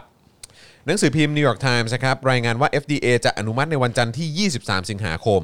นะครับซึ่งก็คือวันเนี้ยนะฮะเอ่อก็คือของประเทศไทยนะครับแม้ว่าด้านหนังสือพิมพ์ Wall Street Journal จะรายงานว่า FDA จะอนุมัติในกลางสัปดาห์นี้ แต่ไม่ว่าจะเป็นวันที่เท่าไหร่ก็นับได้ว่าเป็นข่าวดีสำหรับ สัปดาห์นี้นะครับ เพราะนี่หมายความว่าวัคซีนไฟเซอร์จะเป็นวัคซีนเต็มรูปแบบที่สามารถจำหน่ายได้ทั่วโลก ครับ เหมือนวัคซีนอื่น ๆ ในท้องตลาด ไม่ต่างจากวัคซีนไข้หวัดใหญ่ทั่วไป อืม สำหรับประเทศไทยต้องติดตามกันต่อไปนะครับเอ่ออ่านี่ไงเขาบอกว่า กระทรวงสาธารณสุข ภายใต้การนำของรัฐมนตรีอนุทิน และองค์การเภสัชกรรมที่มีนายแพทย์เกียรติภูมิเนี่ย อืม ปลัดกระทรวงสาธารณสุขเป็นประธานเนี่ยจะเร่งสนับสนุนให้โรงพยาบาลเอกชน และบริษัทเอกชนนำเข้าวัคซีนไฟเซอร์เข้ามาให้เพียงเพียงพอต่อไปอย่างไร อ่า เนื่องจากการอนุมัติให้วัคซีนไฟเซอร์เป็นวัคซีนทั่วไปของ FDA นั้นเนี่ยจะปลดล็อกเงื่อนไขความจำเป็น ว่าต้องซื้อผ่านหน่วยงานรัฐเท่านั้น อ่า ให้หมดไปนี่ไง อ่า เห็นไหมมันมีเงื่อนไขนี้อยู่ไง อืม ซึ่งจะช่วยให้ประชาชนได้รับวัคซีนเร็วขึ้น ไฟเซอร์จะสามารถทำการตลาดไปยังแพทย์และโรงพยาบาลทั่วไปได้ เหมือนกับวัคซีนอื่น ๆ และยาทั่วไป รายงานจาก Wall Street Journal เนี่ยระบุว่าบริษัทไฟเซอร์ได้ยื่นเอกสารการทดลองต่อ FDA เมื่อพฤษภาคม 64 นะครับ พฤษภาคม 64 นะ เพื่อขออนุมัติเป็นวัคซีนเต็มรูปแบบ โดยไฟเซอร์ได้ยื่นขอข้อมูลทดลอง ระยะยาวจากอาสาสมัคร 46,000 คน ครับ ผลการทดลองพบว่าประสิทธิภาพของวัคซีนป้องกันโควิดได้สูงถึง 91.1เอ่อจุด91.3%หลังจากได้รับวัคซีนโดสที่ 2 นะครับ ก็คืออันนี้ ถูกปะ ไม่รู้แต่คือแบบก็เนี่ยก็ที่เขาบอกว่าไม่เคยปิดกั้นเนี่ย ก็พอใช้คำอย่างเงี้ยมันก็เลยแบบหมายถึงที่ผ่านมาหรือหมายถึงรอบนี้ ซึ่งรอบนี้เนี่ยมันก็เพิ่งผ่านมาแค่ไม่กี่วันที่ FDA เขา approve ใช่ไหมล่ะ ก็เดือนพฤษภา เพราะฉะนั้นจะมาบอก เพราะมันมันเป็นข่าวใหม่ล่าสุดเลยไง เออ เพราะฉะนั้นคือจะมาบอกว่า เออแบบ เอ้ยอะไรที่ผ่านมาไม่ได้ปิดกั้นเอา ก็ไม่ใช่ที่ผ่าน งั้ มาน อยู่ แล้ ก็ ว ต้องพูดสิว่าไม่เคยปิดกั้น ถ้าเกิดว่าเป็นวัคซีนที่มัน full approval แล้ว เออ ใช่ไหมล่ะ ใช่ แต่นี่คือแบบมันมาไม่ครบไง เออ ก็เลยแบบเอ้าเนี่ยกูสับสน เออ แต่สรุปโดยรวมอะก็ ก็น่าจะเป็นอันนี้แหละ อัน FDA นี่แหละ อืม หรือเปล่าวะ หรือเปล่าวะ งงไหมคุณผู้ชม ใช่ไหมเออ น่าจะหมายถึงอัน FDA นี่แหละ มันปลดเงื่อนไข แต่เพราะฉะนั้นการใช้คำพูดว่าที่ผ่านมาไม่เคยปิดกั้นน่ะไม่ใช่ เออ เช็คว่า หรือเปล่าวะ นั่นแหละครับ เออนะครับอ่ะโอเคนะครับคราวนี้ อ๋อ มาต่อกันนะครับ อีกเรื่องหนึ่งนะครับที่เราก็ ค่อนข้างน่ากังวลกันอยู่นะครับ ก็คือประเด็นของเดลต้าสายพันธุ์ย่อยใช่ไหมฮะ ครับ นะฮะก็เราก็พูดกันมาตลอด อ่า ว่าถ้าวัคซีนฉีดกันช้า และวัคซีนไม่มีประสิทธิภาพนะครับ ก็เอ่อโควิดที่ ครั ก บ ลายพันธุ์เนี่ยนะครับซึ่งตอนนี้ที่อันตรายมากก็คือสายพันธุ์เดลต้า ครับ นะครับติดง่ายมาก ๆ เลยเนี่ยนะครับมันก็จะกลายพันธุ์ไปอีก ใช่ นะครับหรือว่าจะมีสายพันธุ์ไหนที่มันกลายพันธุ์อีกหรือเปล่า อืม ซึ่งเท่าที่มีอัปเดตมาล่าสุดบอกว่าพบเดลต้า4สายพันธุ์ย่อยในไทยแล้วนะครับ ครับผม นะฮะก็สำหรับความกังวลเรื่องไวรัสกลายพันธุ์เนี่ยนะครับก็กล่าวได้ว่าไม่ผิดจากที่กังวลนะครับเนื่องจากล่าสุดช่วงบ่ายที่ผ่านมามีรายงานจากนายแพทย์สุภกิจสิริลักษณ์นะฮะอธิบดีกรมวิทยาศาสตร์การแพทย์พร้อมด้วยศาสตรเอ่อศาสตราจารย์เกียรติเกียรติคุณ ดรวสันต์จันทราทิตนะครับหัวหน้าศูนย์จีโนมทางการแพทย์ คณะแพทยศาสตร์ รามาธิบดีมหาวิทยาลัยมหิดลนะครับร่วมกันแถลงข่าวว่า ช่วงสัปดาห์ที่ผ่านมาซึ่งมีการตรวจโควิดตามปกติมากกว่า 2,000 ตัวอย่าง ในจำนวนนี้พบว่าเป็นสายพันธุ์เดลต้า 1,132 รายนะครับแต่เนื่องด้วยปัจจุบันโควิดสายพันธุ์นี้มีสัดส่วนกระจายอยู่ทั่วประเทศไทยในทุกจังหวัดทำให้เดลต้ากลายเป็นสายพันธุ์หลัก ที่แพร่แพร่ระบาดในไทย ก่อนจะเริ่มมีสายพันธุ์แยกย่อยจากเดลต้าขึ้นมาอีก 4 ตัวจ้ะ ทั้งสองนายแพทย์ระบุว่าอย่างไรก็ดี จากจำนวนที่พบอยู่ในขณะนี้ถือว่าน้อยมากนะฮะ ครับ แต่ยังไม่มีข้อมูลว่าการกลายพันธุ์นี้จะดื้อต่อวัคซีนโควิดมากน้อยเพียงใด รวมถึงเกิดอาการต่างๆ แตกต่างจากสายพันธุ์เดลต้าซึ่งเป็นสายพันธุ์แม่หรือไม่อย่างไร โดยกระทรวงสาธารณสุขจะเฝ้าติดตามสถานการณ์อย่างใกล้ชิดต่อเนื่องต่อไปนะจ๊ะ อืม นะครับทั้งนี้นะครับสำหรับสายพันธุ์ย่อยของเดลต้า4ตัวนี้เนี่ยพบในต่างประเทศด้วยเหมือนกัน อย่างเช่นที่อังกฤษ สเปน เดนมาร์กและอเมริกา ครับ ดังนั้นจึงยังไม่นับว่าเป็นสายพันธุ์ไทยนะ เพราะเจอที่อื่นด้วย ใช่ แม้ว่าจะเป็นลูกหลานของสายพันธุ์เดลต้าที่พบในประเทศไทยก็ตาม อืม เพราะเป็นเรื่องปกติของสายพันธุ์ไวรัสนะครับที่หากมีการระบาดในคนจำนวนมาก ก็ยิ่งมีโอกาสกลายพันธุ์ หรือเกิดสายพันธุ์ย่อยได้ อืม จากการวิเคราะห์สัดส่วนของโควิดกลายพันธุ์ในประเทศไทย พบว่าสายพันธุ์ย่อยของสายพันธุ์เดลต้า 4 ตัวเนี่ยพบกระจายกันตามจังหวัดต่างๆ ดังนี้นะครับ AY4 B161724 เนี่ยพบในช่วงเดือนมิถุมิถุนายนถึงสิงหาคมในพื้นที่ปทุมปทุมธานี 4 ราย ครับ แล้วก็ที่บุรีรัมย์1ราย แล้วก็กำแพงเพชร 1 ราย ครับ แล้วก็เชียงใหม่ 1 ราย แล้วก็สมุทรปราการ 1 ราย แล้วก็ชนบุรี 1 รายครับ นะฮะ อีกสายพันธุ์ก็คือ AY6 ละกันนะครับเรียกอย่างนี้ละกันเนอะพบในช่วงกรกฎาคมในกรุงเทพ 1 ราย ครับ AY10 พบในช่วงกรกฎาคมในกทมอีก 1 ราย อืม AY12 เนี่ยอันนี้พบในช่วงกรกฎาคมถึงสิงหาคมในเอ่อกทมเนี่ยนะครับระระบุด้วยนะว่าเป็นเขตพญาไทนะ เจอที่เขตพญาไท ใช่หนึ่งราย แล้วก็สุราษฎร์ธานี 2 รายด้วยกันนะครับ โอ้หลายจังหวัดเหมือนกันนะครับ หลายจังหวัดเลยนะครับ ครับ นะฮะ ผม อ่ะแล้วก็มีคุณหมอมาโชว์ภูมิเออไม่ใช่โชว์ภูมิ โชว์ผลตรวจภูมิ โชว์ภูมิขออภัยฮะ โชว์ผลตรวจภูมินะครับหลังบูสต์ไฟเซอร์เข็ม 3 แค่อาทิตย์เดียวก็ทิ้งซีโนแวคไม่เห็นฝุ่นนะครับ ซึ่งก็จริง ๆแล้ว อ่านหน่อยไหม ทำไมอ่ะ สักหน่อยไหม อ่านดิ คือคือแค่รู้สึกว่ามันเป็นเรื่องที่รู้กันอยู่แล้วอะ ไม่แต่มันไม่ คื เห็ อ นฝุ่นขนาดไหน คือเหมือนแบบหมอหมอโชว์ผลตรวจภูมิหลังบูสต์ไฟเซอร์เข็ม 3 แค่อาทิตย์เดียวทิ้งซีโนแวคไม่เห็นฝุ่น อ่า ซึ่งพอกูอ่านจบวันนี้ปุ๊บกูก็จะอุทานขึ้นมา รู้ รู้เออ เราถามว่า เออเอารู้จะรู้ รู้จ้าอะไรอย่างเงี้ยอ่ะ รู้ แต่ จ้า ลองฟังกันหน่อยละกัน อ่า ลองฟังกันหน่อยละกันจะได้แบบอ่ะโอเค ดูซิว่าไม่เห็นฝุ่นจริงหรือเปล่า เอาเราต้องทำเพื่อทุกคน เออ เกิดมีประชาชนหลายๆคนเนี่ยเขาไม่รู้จริง ๆ ว่าถ้าบูสต์ไฟเซอร์เข็ม 3 เนี่ย ในแค่อาทิตย์เดียวเนี่ย ครับ มันจะทิ้งซีโนแวคไปไกลเลยนะเผื่อ ครับ ไม่รู้ไง ครับผม ไม่รู้ นะคือจะได้เผื่อไม่เห็นฝุ่นไง เออ ฝุ่นอยู่ underfoot เนี่ย เออ เออครับผม ไปอยู่ที่ไหนมาวะ dust underfoot ถามจริงๆไปอยู่ที่ไหนมาถึงไม่เห็นฝุ่น ครับผม กูเดินไปไหนกูก็เห็น เต็มเลยครับผม เออ ไอจีกูยังเห็นอยู่เลยวันนี้เออนะครับ อะไรวะ เมื่อวานนี้เนี่ยมีบุคลากรทางการแพทย์ท่านหนึ่งนะครับ ได้โพสต์ผลตรวจภูมิคุ้มกันหลังได้บูสต์ไฟเซอร์เข็มที่ 3 ในเพจ Facebook นะครับ โดยระบุว่าผลการตรวจภูมิคุ้มกันก่อนได้รับวัคซีนผลเลือดมี เปอร์เซ็นต์ NT เนี่ยนะครับหรือว่าเป็นเปอร์เซ็นต์การทำลายเชื้อโควิดอยู่ที่ 33.69%ซึ่งถือว่าเป็นซึ่งถือเป็นระยะเวลา 5 เดือน หลังฉีดวัคซีนซินแวคครบนะครับและหลังจากได้รับวัคซีนไฟเซอร์เพียง 1 สัปดาห์ ได้ตรวจ เอ่อไอเปอร์เซ็นต์การทำลายเชื้อโควิดเนี่ยนะครับซ้ำค่าเนี่ยนะฮะจากตอนทีแรกเนี่ยอยู่ที่ประมาณเท่าไหร่นะ 33 33.69%หลังจากฉีดไฟเซอร์เพียง 1 สัปดาห์นะครับตรวจภูมิขึ้นมาเนี่ยก็คือขึ้นมาเป็น 97.83%ครับ ไม่เห็นฝุ่นเลยวะ ไม่เห็นฝุ่นว่ะ โอ้โหสุดยอด ก็คือเท่าไหร่ เพิ่มขึ้นมาเกือบอีกก็เป็น 3 เท่าไหม ใช่ ประมาณ 3 เท่าเนอะ ประมาณเกือบหกสิบเปอร์เซ็นต์อ่ะ เออครับ ซึ่งก่อนหน้านั้นเนี่ยเคยได้ตรวจภูมิคุ้มกันหลังฉีดซิโนแวคครบ 2 เข็มที่ 2 สัปดาห์นะครับก็คืออยู่ที่ 89.62%แต่เมื่อระยะเวลาผ่านไปผผลของภูมิคุ้มกันเนี่ยก็ลดลงลดลงนะครับรวมเอ่อร่วมกับมีการระบาดของโรคติดเชื้อโควิดที่สถานการณ์รุนแรงขึ้น เพื่อนร่วมงานหลายคนค่อยๆ ทยอยติดเชื้อ โดยเพื่อนร่วมงานหลายคนได้วัคซีนกระตุ้นเป็นแอสตราเซเนกาซึ่งเมื่อมีการเจาะภูมิคุ้มกัน นะฮะหลังฉีดวัคซีนกระตุ้นไปที่เป็น a s t r a z เซ e c a เนี่ยนะค ครั รับบ ก็พบว่าภูมิคุ้มกันขึ้นสูงมากกว่า 90%แทบทั้งนั้น นอกจากนี้เนี่ยยังมีเพื่อนร่วมงานคนหนึ่งเจาะภูมิคุ้มกันก่อนฉีดวัคซีนไฟเซอร์นะฮะเหลือ 5%ครับ ครับผม แต่หลังจากฉีดไฟเซอร์ได้ 1 สัปดาห์ ภูมิก็กลับขึ้นมาเป็น 97%ครับ อ่า ในตอนท้ายเนี่ยระบุหมายเหตุไว้ด้วยนะครับว่า 1. ภูมิที่ตรวจเรียกว่า neutralizing antibody นะครับ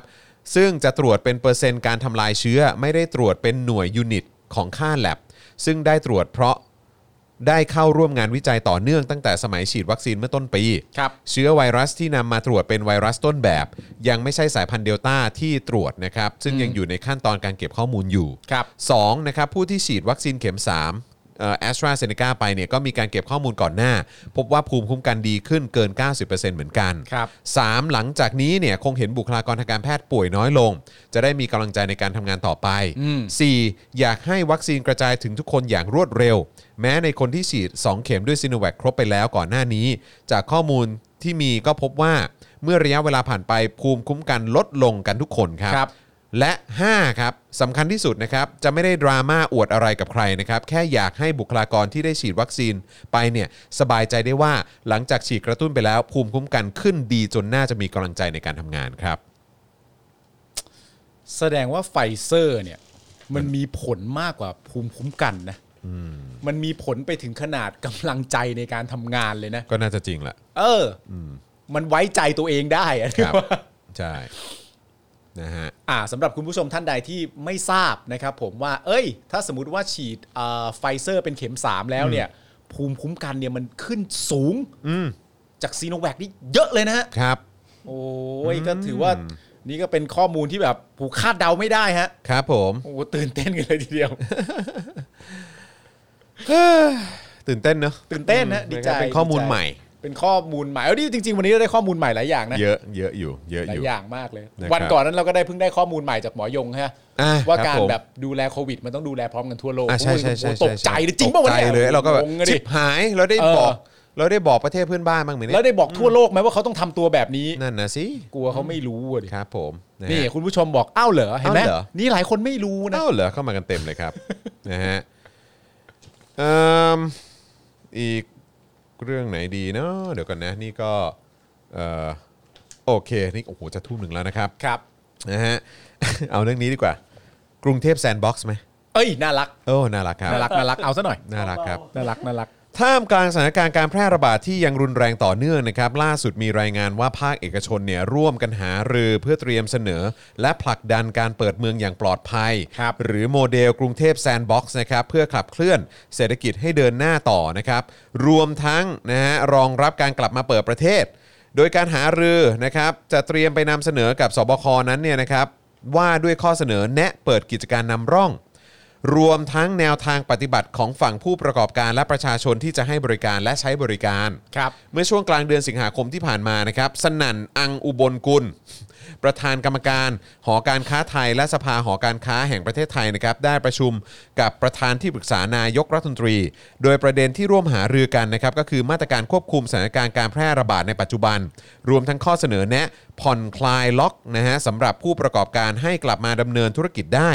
ซึ่งจะนำเข้าเสนอต่อภาครัฐในการประชุมที่จะจัดขึ้น และข้อหาเออและหาข้อสรุปอีกครั้งเร็วๆนี้นะครับ ครับ โดยข้อเสนอการผ่อนคลายการเอ่อการล็อกดาวน์เนี่ยนะครับต้องการจะทำเพื่อช่วยธุรกิจต่างๆ ยังดำเนินต่อได้นะครับท่ามกลางสสถานการณ์นะครับที่ยังมีการแพร่ระบาดสูง อีกทั้งยังช่วยให้เศรษฐกิจเดินหน้าต่อไป เบื้องต้นอาจนำแนวทางมาตรการที่ใช้เปิดเมืองเมื่อปี 63 มาปรับใช้ให้สอดคล้องกับสถานการณ์ปัจจุบัน ที่มีการแพร่ระบาดรุนแรงจากสายพันธุ์เดลต้าโดยอาจแบ่งออกเป็นกิจการสีขาว สีเขียว สีเหลืองและสีแดงครับ เป็นยังไงล่ะครับ แบ่งสีด้วยนะครับ แบ่งสีครับ โดยภาคเอกชนเสนอว่าจะช่วยทำ Code of Conduct นะฮะ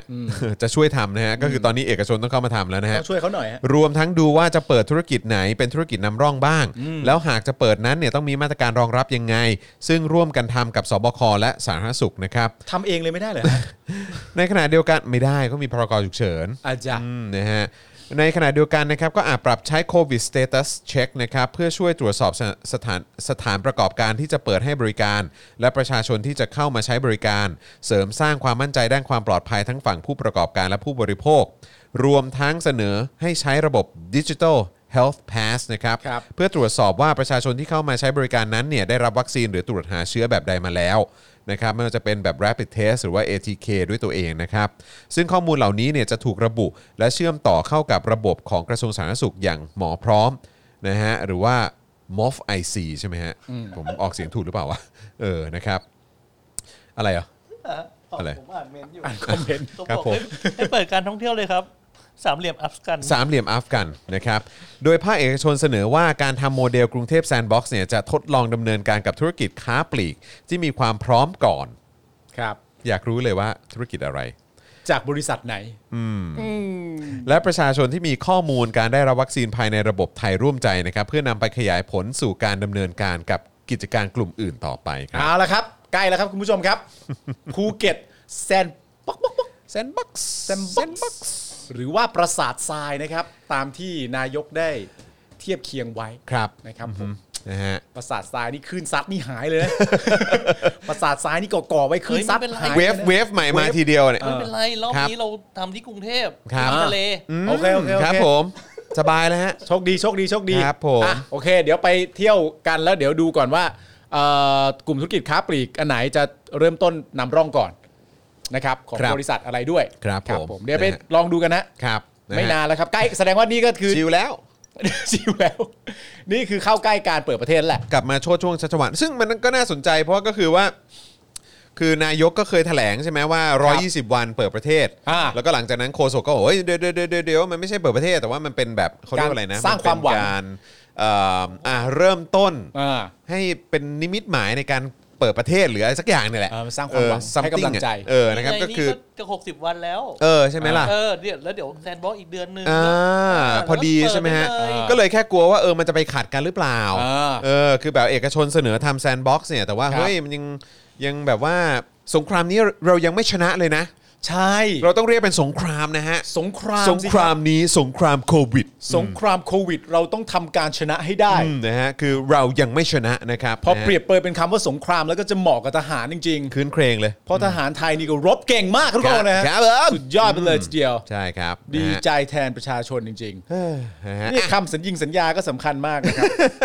สำคัญมากนะฮะ ใช่นะครับเฮ้ยเห็นเขาบอกเขาเขาบล็อกไอ้ป๊อปป๊อปตู่แล้วนะ อ๋อเหรอ ป๊อปตู่อ่ะ เออใช่ไหมป๊อปประยุทธ์ปะป๊อปป๊อปประยุทธ์ใช่ไหมป๊อปยุทธ์ใช่ไหมเออ นะฮะ เห็นเขาบอกว่ามันเป็น มัน เออ เดี๋ยวเดี๋ยวเดี๋ยวต้องดูข่าวนั้นหน่อย ดูเหมือนว่ามันจะเป็นภัยต่อความมั่นคงหรือเปล่าเขาเลยต้องบล็อกกันอ่ะ มึงก็บล็อกบล็อกไปกูไม่ได้เอนจอยกับการตีหน้ามากขนาดนั้นหรอกเอาจริง เอาวไม่ได้เป็นการฝันว่ากูจะได้แจ๊ะหน้าเหรอ ๆ ไม่ เออ กูฝันคนเดียวได้ อ่ะเอาฝันคนเดียวก็ได้ กูไม่ โเค ต้องลงไม้ลงมือทำอะไรอย่างนั้นก็ได้ ครับผม เดี๋ยววันหนึ่งก็ได้ทำ เดี๋ยว กูรอได้ กูรอได้ กูแข็งแรง ไม่ต้องมึงปิดไปเลย เออป๊อปยุทธป๊อปยุ ป๊ ท อปยุทธอะไรต่างๆกันนะทุกวันนี้กูกดป๊อปแคทมึงว่ากูเห็นหน้าแมว เหรอ เออกูกดป๊อปแคทกูก็ไม่ได้เห็นหน้าแมวอยู่แล้ว เอาไปเลย เอาทิ้งไปเลย ๆไม่ได้เห็นหน้าแมว กูเห็นมึงคิดกูเห็นหน้าแมวจริงเหรอ มึงคิดว่ากูเห็นหน้าอะไรดีกว่า เออ เออ มึง รับ คิดว่า ผม ที่กูกดไปเนี่ย ไม่ว่าจะนิ้วอะไรก็ตามเนี่ย ครับ หน้าที่กูเห็นนี่กูตั้งใจจะตีแมวอะถามจริงโจมึงจะทำอะไร เอ กู อ ได้ นี่คุณพันดราบอกว่าดีแล้วกูไม่อยากต่อยโทรศัพท์ โอ้โห โอ้สัตว์ กูเป็นคนมีจินตนาการ กูคิดได้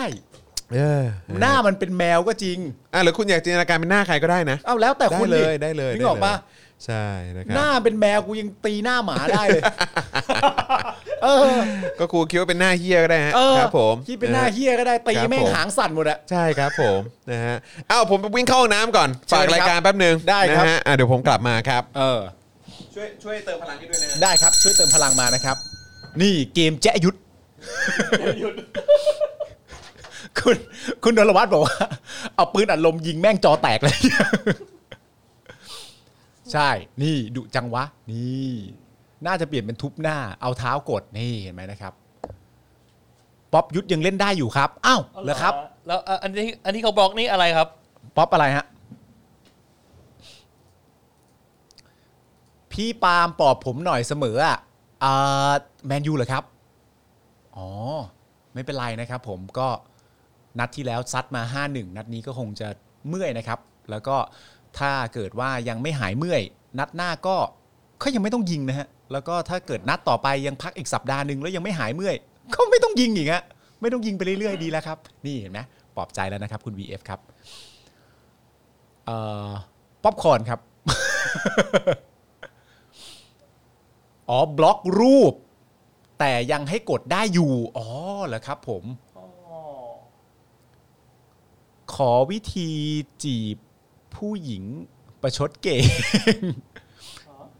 สองพันน้องปาล์มนะ โอนเข้ามาเหรอครับ ขอบพระคุณนะครับ ครับ ขอบคุณที่สนับสนุนนะครับ อ๋อบล็อกภาพประยุทธ์ แต่ก็ยังเล่นได้อยู่ เอาแล้วหมายความว่าเราตีหน้าใครอะครับ ไม่ ไม่ เรากดหน้าใครครับ ก็คือหน้าประยุทธ์เหมือนเดิมแต่ว่ามันจะไม่ขยับให้เราอย่างนี้แหละฮะ วิเคราะห์คุณอิทธิเดชนะครับ วิเคราะห์อาร์เซนอลให้หน่อยพี่ โอ้ หนักครับ คือตอนนี้นะผมมีความรู้สึกว่าสิ่งที่อาร์เซนอลต้องมีอ่ะคือควรจะมีนักเตะสักคนหนึ่งอ่ะที่เอ่อน่าจะอยู่ในแผงหน้านะ แล้วก็เหมือนเป็นนักเตะที่สร้างความน่ากังวลให้กับอีกทีมหนึ่งอะฮะ สร้างความน่ากังวลให้กับกองหลังอะให้ต้องโฟกัสอะไรต่างๆกันานาอย่างนี้ อาจจะต้องแบบว่าซื้อใครเข้ามาอีกสักประมาณตัว 2 ตัวที่แบบสามารถสร้างความกังวลให้กับกองหลังอีกฝั่งหนึ่งได้นะครับ โอนแล้วนะครับมาบอกรักพี่ปาล์มค่ะรักเหมือนกันนะครับ ขอบพระคุณครับ คนทำเปลี่ยนรูปเองอ้าวเหรอครับ อีกป๊อป เออจริง ๆ น่าสนใจนะมันเคยมีเกมอะที่แบบว่าเราสามารถที่จะแบบหาหาหน้าใครก็ได้อะแล้ว อืม เหมือนน่าจะเป็นเกมชกมวยถ้าผมจำไม่ผิดอะแล้วเราสามารถจะหาหน้าใครก็ได้อะและสามารถเอาไปใส่ในหน้านั้นได้ เราก็สามารถต่อยมันได้กุ๊กกิ๊กกิ๊กกิ๊กอะไรอย่างเงี้ยนั่นแปลว่าเราก็สามารถที่จะเลือกหน้าได้เองว่าว่า ว่าเราอยากจะแจะหน้าใครนะครับผม โอบาเมยังไงครับ ยังไหวอยู่หรือเปล่าฮะโอบาเมยอง โอบามีเอง ระหว่างหมอพรทิพย์กับหมอยงคุณปาล์มอยากให้ใครมารักษาที่สุดครับ ผมร่างกายแข็งแรงครับ ผมไม่ติด ผมผมดูแลตัวเองได้ฮะพี่ปาล์มว่า โอ้ปาล์มเองก็ลำบากครับนะฮะมันโควิดนะฮะโควิด ปาล์มเองก็ลำบากนะครับผมเอ่อฝากถามพี่จอนหน่อยครับ จริงไหมว่าแฟนนอนช่วงนี้ แช่งให้แพ้บ่อยๆอาร์เตต้าจะได้ออกผมผมไม่แน่ใจนะครับ แต่ว่าคุณจอนเนี่ยรักรักอาร์เตต้านะครับในฐานะที่เป็นอ่านักเตะเก่าของทีมนะฮะคุณจอนก็ยังอยากให้อยู่ต่อ แล้วก็พัฒนาต่อไปวันหนึ่งก็อาจจะทำทีมแบบโซชาก็ได้นะครับผม คอนเต้รักเชลซีครับ คงไม่มานอนไหมครับ เออ ไม่แน่ใจเหมือนกัน แต่ผมว่าตอนนี้เขามีโอกาสมาก็น่าจะมานะครับ อาร์เซนอลควรฉีดไฟเซอร์ไม่เกี่ยวครับผม อาร์เซนอลเปิดฤดูกาลนึกว่าปืนแตกร็อกเก็ตจะได้แชมป์ไหมครับ โอ้โหยังไม่ได้ปีนี้แน่นอนครับ แต่ว่ารุกกี้ตัวใหม่เจเลนกรีนนี่ก็น่าสนใจมากนะครับผม ตึงตึงตึงตึงตึง คุณผู้ชมสามารถจะส่งเข้ามาได้นะครับ ว่าถ้าคุณผู้ชมเอ่อเห็นคิดหน้าใครนะครับ ถ้าอยากจะป๊อปหน้าใครสักคนหนึ่งอยากป๊อปหน้าใคร คุณผู้ชมก็ส่งมาได้นะครับผมหน้าผมก็ได้นะ หน้าผมก็ได้นะครับ แล้วก็คุณผู้ชมครับ ผมจะไว้หนวดไว้เคราจนกระทั่งสิ้นเดือนนี้เท่านั้นนะครับ ผมแล้วผมก็จะโกนแล้วนะครับ ผมมีความรู้สึกว่ามันยาวไปแล้วนะครับ ในขณะที่คุณไทนี่ก็บอกว่ามึงเพิ่งรู้ตัวเหรอนะครับผมก็โอเครู้ตัวแล้วนะครับ พี่ปาล์มก็ลำบากใช่ครับ พี่ปาล์มก็ลำบากครับโควิดก็ลำบากนะครับผมแล้วก็ไม่ได้มีไม่ได้มีเงินถุงเงินถังอะไรเยอะแยะด้วยนะครับ ผมทำไมรู้สึกเด็กหงมีความชอบทำที่จะแซวปืนใหญ่ เฮ้ยใครแพ้สองนัดติดก็โดนแซวเท่านั้นแหละฮะเอาหนวดมาปะ เอ้ยหน้าแฝดด้วย แต่ไม่รู้ว่าแฝดไหนนะครับ ผม อยากเห็นพี่ปาล์มตอนง้อแฟนโอ้โห หายากมากเลยนะครับ ผมตอนง้อแฟน เพราะว่าผมเป็นคนไม่อยู่แล้วนะครับ ผมเป็นคนรักลูกนะครับ แล้วก็รักภรรยานะครับ เพราะฉะนั้นผมก็มีความจำเป็นที่จะต้องไปง้อเขา เพราะว่าผมเป็นคนดีนะครับ หน้าป้อมอาจารย์แบงค์อยากป๊อปหน้าใคร อยากป๊อปหน้าใคร เอาที่พูดได้นะ ไม่รู้จริงหรอวะไม่ค่อยอยากป๊อปหน้าใคร นะ อยากป๊อปตัวจริงไปเลย ตึ๊ดตึ๊ดตึ๊ดมายเป็นยังไงบ้างครับเออน่าจะน่าจะน่าจะสบาย ครับผมอาร์เซนอลฟอร์เอเวอร์นี่นะครับ มีคนคิดถึงเอ่ออาร์เซนอลอีกแล้วนะครับ ตัดภาพมาที่เหตุการณ์ในลิฟต์ ปาล์มปาล์มทำอะไรเหรอปาล์มไม่ได้เจอกันตั้งนานเลยนะปาล์มอย่างนี้น่ารัก มีคนอยากป๊อปหน้าธนกรด้วยนะครับ เอาเหรอฮะ ครับผม เออจริงๆเรายังไม่ได้พูดถึงข่าวดีที่เขาได้เป็น ใช่ใช่ใช่ใช่ เป็นโฆษก เราควรจะพูดซะหน่อยเพราะว่าคุณผู้ชมถามเข้ามาเยอะว่าอ่านข่าว คุณจวน ก่อนไปหรือยังนะครับ อืมคุณจวนเยี่ยวเป็นไงบ้างครับ สบายดีครับ คุณพี่นามถามมา เออเมื่อกี้มีคนเข้ามาถามว่า เออ เออณตอนนี้จริงหรือเปล่าที่แฟนอาร์เซนอลพยายามแช่งให้อาร์เซนอลแพ้อาร์เตต้าจะได้ออก ไม่รู้ว่ะ แต่คุณไม่ใช่อย่างนั้นใช่ไหมล่ะ ผมเขาเรียกว่าอะไรอ่ะ มัน มันก็ สำหรับผมยังไงดีวะ มันก็ไม่ได้แย่เหมือนแบบคือมันคือมันก็แย่อยู่แหละ แต่มันก็ยังไม่ได้แย่ถึงที่สุดอะ ที่สุดคืออะไรวะ ไม่รู้คือคือจะพูดยังไงเดียคือแบบว่า คือพอดีมันเพิ่งสองนัดไง เออ คือใช่ไหมมันมันแข่งมันมันแพ้สองนัดเปิดฤดูกาล ใช่ ใช่ไหมแต่คือแต่คือสำหรับกูอะคือประมาณว่าเออถ้าถ้ามันไปถึง 5 นัดแล้วอ่ะเออกูก็รู้สึกว่าเออมันก็กลับมาสู่การแย่ที่สุดเหมือนตอนตอนปีก่อนๆอ่ะ แต่นั้นหน้ามึงเจอแมนซีนะ ก็ก็กูว่ามันจะถึง 5 นัดไง เออ เออซึ่งกูมีความรู้สึกว่าก็ก็คงไม่ชนะ แล้วถ้าห้านัดนี้แย่ยัง แย่อ๋อมันแย่อยู่แล้วมัน อ๋อ แย่มาตั้งนานแล้ว แต่คือ เออ คือกูเหมือนชาชินกับความ เออ กับความไม่ประสบความสำเร็จอ่ะ อ่า อื มใช่ไหมล่ะ ใช่ เออ ไม่ มันก็ เข้าใจเข้าใจ มันก็เหมือนมึงอ่ะสองทศวรรษอ่ะที่มึงไม่ได้อะไรเลยอ่ะ กูจำไม่ได้นะ กูจำไม่ได้ แต่ นะ คืออย่างน้อยมึงก็มึงก็ได้มึงก็ได้ตอนนั้นมึงได้แชมเปี้ยนลีก ได้แชมเปี้ยนลีก ใช่ไหม ไงกูได้ เออ แชมเปี้ยนลีกสูงสุดในอังกฤษ แต่ห ไง มายแต่หมายถึงพรีเมียร์ลีกไง ก็พรีเมียร์ลีกเพิ่งได้ไปสอง ก็ ฤดูาล นั่น ที่แล้ว ไงก็ เ คือนั่นคือช่วงระยะเวลาที่กว่ามึงจะได้กลับมาแตะพรีเมียร์ลีกอีกครั้งอ่ะ อ๋อ มึงมีความตั้งใจว่ามึงจะต้องเป็นขนาดนั้นก่อนเหรอ เปล่าไม่กูดูตัวอย่างแล้วกูรู้สึกว่าเออมันก็มีช่วงดราวต์แบบนี้เหมือนกัน อ๋อ มึงในฐานะแฟนบอลมันรอได้ ใช่เออ ในฐานะแฟนหงส์ก็รอได้ คือเข้าใจแฟนหงยังรอได้เลยทำไม ก็ กู ใช่ จะรอไม่ได้อะ แฟนหงส์มีความอดทน ก็ใช่ไง มึงมี กูก็ มึง ต้องมีบ้างสิ มึงมีหรือเปล่า ก็นี่ไงก็ตอนนี้กูกำลังโชว์ความอดทนให้มึงเห็นอยู่ไง อ๋อ แต่จริงๆ มึง จริง ๆ มึงเกิดเป็นคนไทย มึงก็อดทนตั้ง เอ แต่ อ แรก จริง แล้วนะ จริง เออ จริง คือจะนับประษาอะไรกับการเชียร์ฟุตบอล ตั้งแต่เกิดมาเป็นคนไทยก็อดทนมานักต่อนักแล้ว จริงจริง เพราะฉะนั้นไอ้เรื่องแค่นี้มันเรียบร้อย ถ้ามีฝรั่งฝรั่งมาถามอะไรต่างกันานาแบบ เอ้ยทำไมคุณยังเชียร์อาร์เซนอลได้อยู่ทำไมคุณทนเชียร์ลิเวอร์พูลมาได้ตั้งนานที่มันไม่ได้แชมป์ไอ้เหี้ยคนไทย ไม่แล้วอีกอย่างคืออะไรรู้ป่ะ อะไร คือกูว่าโชคชะตา เออ มันกำลังบ่งบอกอยู่แล้วแหละว่า คือมึงจะได้อยู่ต่อหรือมึงจะไม่ได้อยู่ต่อ ใช่ เพราะอะไร เพราะมึง เพราะโปรแกรมที่มันถูกเซตออกมา เออ คือจริง ๆ แล้วโอเคไอ้เบรนท์ฟอร์ดนี่ก็เป็นเหมือนอะไรที่เป็นตัวชี้วัดเหมือนกันว่า เออ เกมแรกของฤดูกาลกับการที่เจอทีมน้องใหม่เนี่ย เออ มึงจะทำอย่างไร อ่า ใช่ไหม จะ ง โชว์ฟอร์ม งจะโชว์ฟอร์ม ได้ไง อย่างไร อ่า ใช่ไหมสองเนี่ยนัดสองเจอเชลซี อ่า เพื่อนร่วมเมือง อ่าน นี้แม่งก็เรื่องใหญ่อีกอันหนึ่งที่มึงก็ อ่า ต้องพิสูจน์ อ่า เหมือนกัน ใช่ไหมล่ะ แล้วสามเนี่ยคือนัดสามเนี่ยมึงกำลังจะเจอแมนซี เต็งแชมป์ เต็งแชมป์ เออ เออ ซึ่งก็คือแบบ โชคชะตามันกำลังตัดสินแหละว่า ใช่ อาร์เตต้ามันจะได้อยู่ต่อหรือมันจะไปอ่ะ เอออ มแค่นั้นเองแหละ แล้วโชคชะตาสามารถตัดสินนอกจากอาร์เตต้าแล้วสามารถตัดสินแบบคนใหญ่คน โต คนอื่นในประเทศเราได้ ก็หวัง บ้ไม ว่า ก็หวังว่า ก็หวังว่า หวังว่าโชคชะตามันจะตัดสิน บ้าง หวังว่าความผิดที่ปรากฏอย่างชัดเจน เออ จะตัดสินให้ประชาชนได้เห็นนี่พูดกับสลิมอยู่เนี่ย แต่ อุ้ย แต่ก็ต้องไม่ลืมนะครับว่าไอ้โชคชะตาที่เราหวังว่าเราจะได้เห็นเนี่ย เออ คืออันนี้มันก็เป็นเรื่องราวของคนที่ใช้เงินภาษีเราไง ใช่ เออแต่พอดีแบบไอ้โชคชะตาบอลของพวกเราเนี่ยคือแบบว่า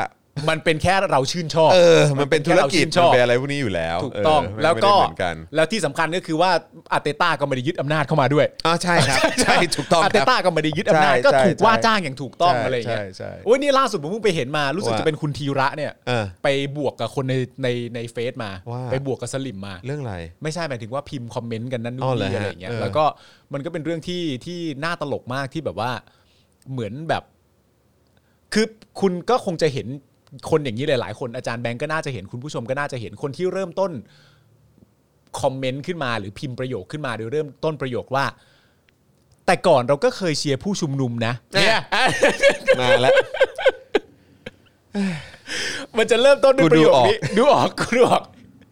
อ่านมาคำแรก แต่ก่อนเราก็เลยเชียร์เคยเชียร์ผู้ชุมนุมนะ แต่หลังจากเห็นการกระทำเรื่องที่พูด แล้วก็นั่นนู่นนี่อะไรต่างๆกันานาบลาบลาก็เลยมีความรู้สึกว่าจ้า ฉันไม่เชียร์พวกแกแล้วจ้า หรืออะไรต่างๆกันานาบลาบลาก็ว่าไปอะไรเงี้ยแล้วผมก็เลยตั้งคำถามขึ้นมาเล่นๆนะว่า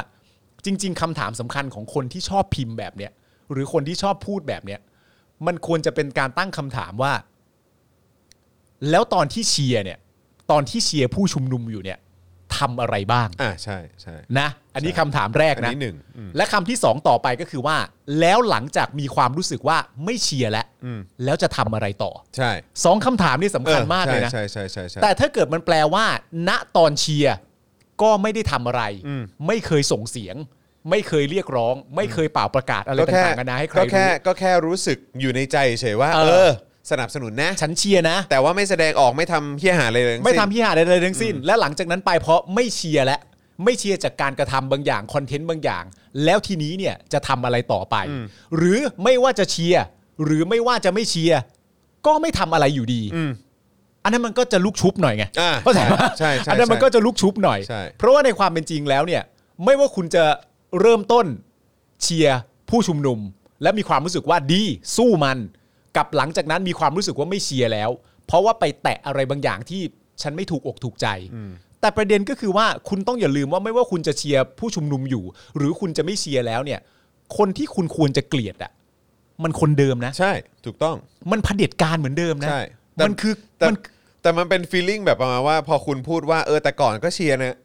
แต่ก่อนก็เชียร์นะ เออ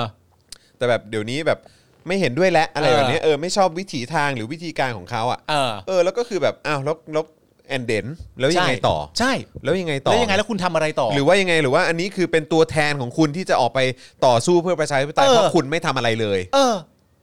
แล้วคุณก็เลยแบบ แล้วพอดีวิธีการไม่ถูกใจคุณ เออ คุณก็เลยงั้นฉันเลิกสู้แล้ว งั้นฉันงั้นฉันไม่สู้แล้วผมเอ่อเอ่อเชียร์ผู้ชุมนุมเพราะผู้ชุมนุมออกมาเพื่อต้องการจะขับไล่เผด็จการดีฉันเชียร์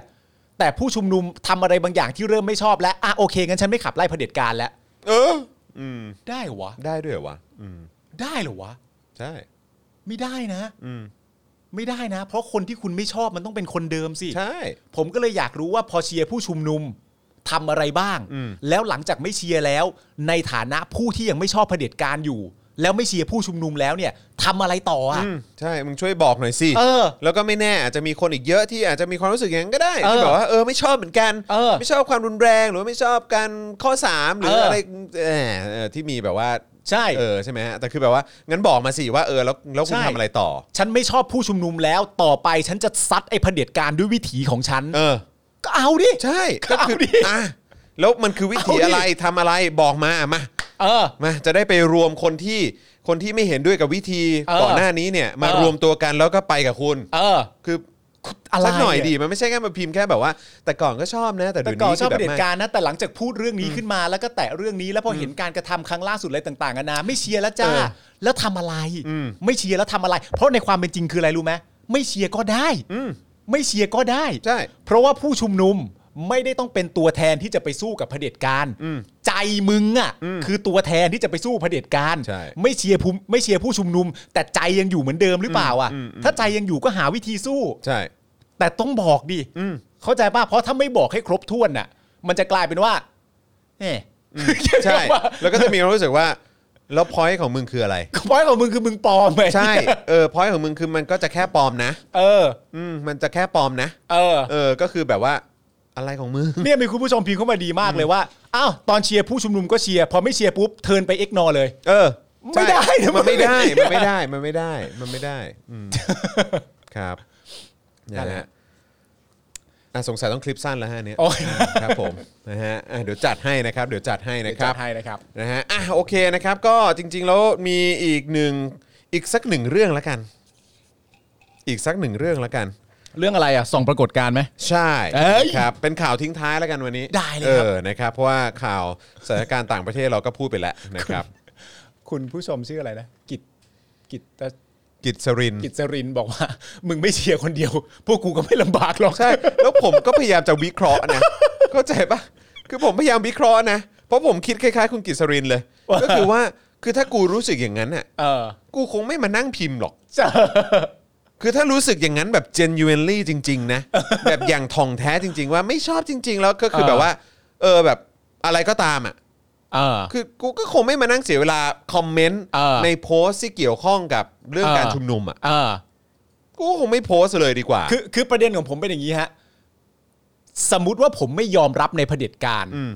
แล้วผมเนี่ยก็ส่งเสียงอยู่ตลอดเวลา เรื่องการไม่ยอมรับในตัวเผด็จการ อืม และณตอนแรกผมเห็นด้วยกับผู้ชุมนุม อืม หลังจากนั้นมาผมยังคงเป็นคนที่เกลียดเผด็จการ และไม่ชอบเผด็จการอยู่เหมือนเดิม แต่ผมไม่เห็นด้วยกับพฤติกรรมบางอย่างผู้ชุมนุม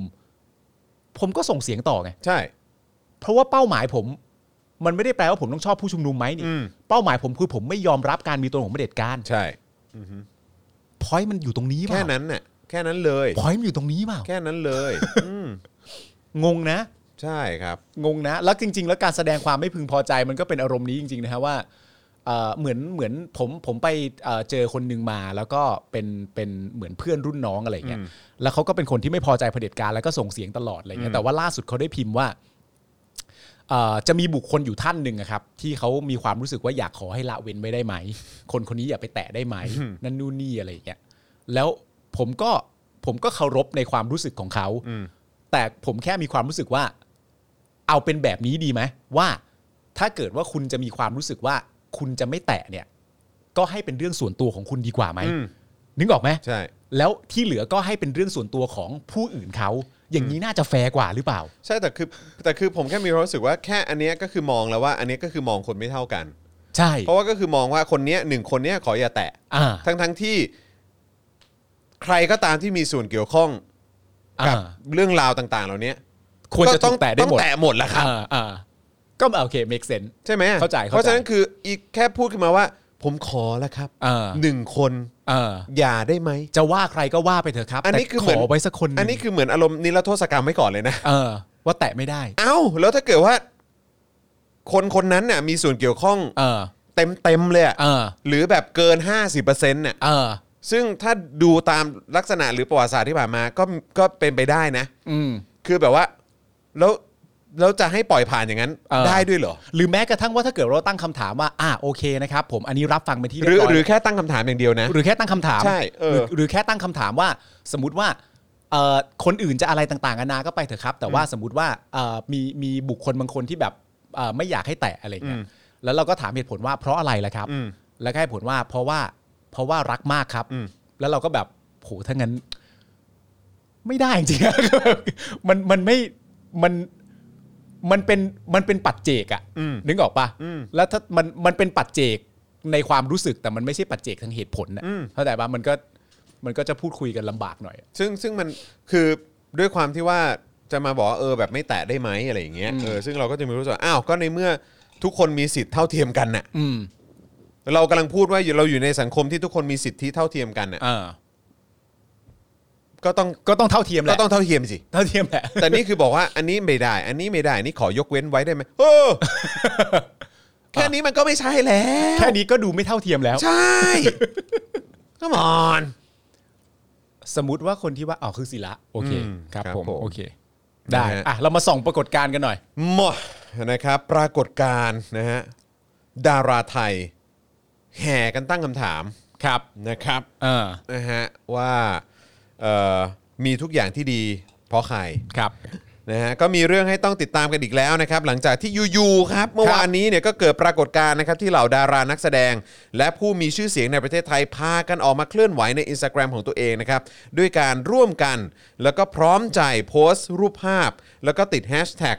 มีทุกอย่างที่ดีเพราะใคร อ่า นะครับโดยเว็บไซต์ผู้จัดการออนไลน์ครับรายงานว่าเหตุการณ์ดังกล่าวเนี่ยสืบเนื่องมาจากก่อนหน้านี้เนี่ยมีภาพของนายธนัทธนากิจอำนวย หรือไฮโซลูกนัดที่เข้าร่วมกิจกรรมม็อบ 22 สิงหา ครับ โดยปรากฏตัวในลุคเสื้อเชิ้ตสีขาว ครับ เอ่อสวมเสื้อสูทสีเทาเอ่อสะพายกล้องถ่ายรูป ครับ ซึ่งที่ดวงตาข้างขวามีผ้าปิดอยู่ อ่า ไม่เพียงเท่านี้นะครับเอ่อหลังจาก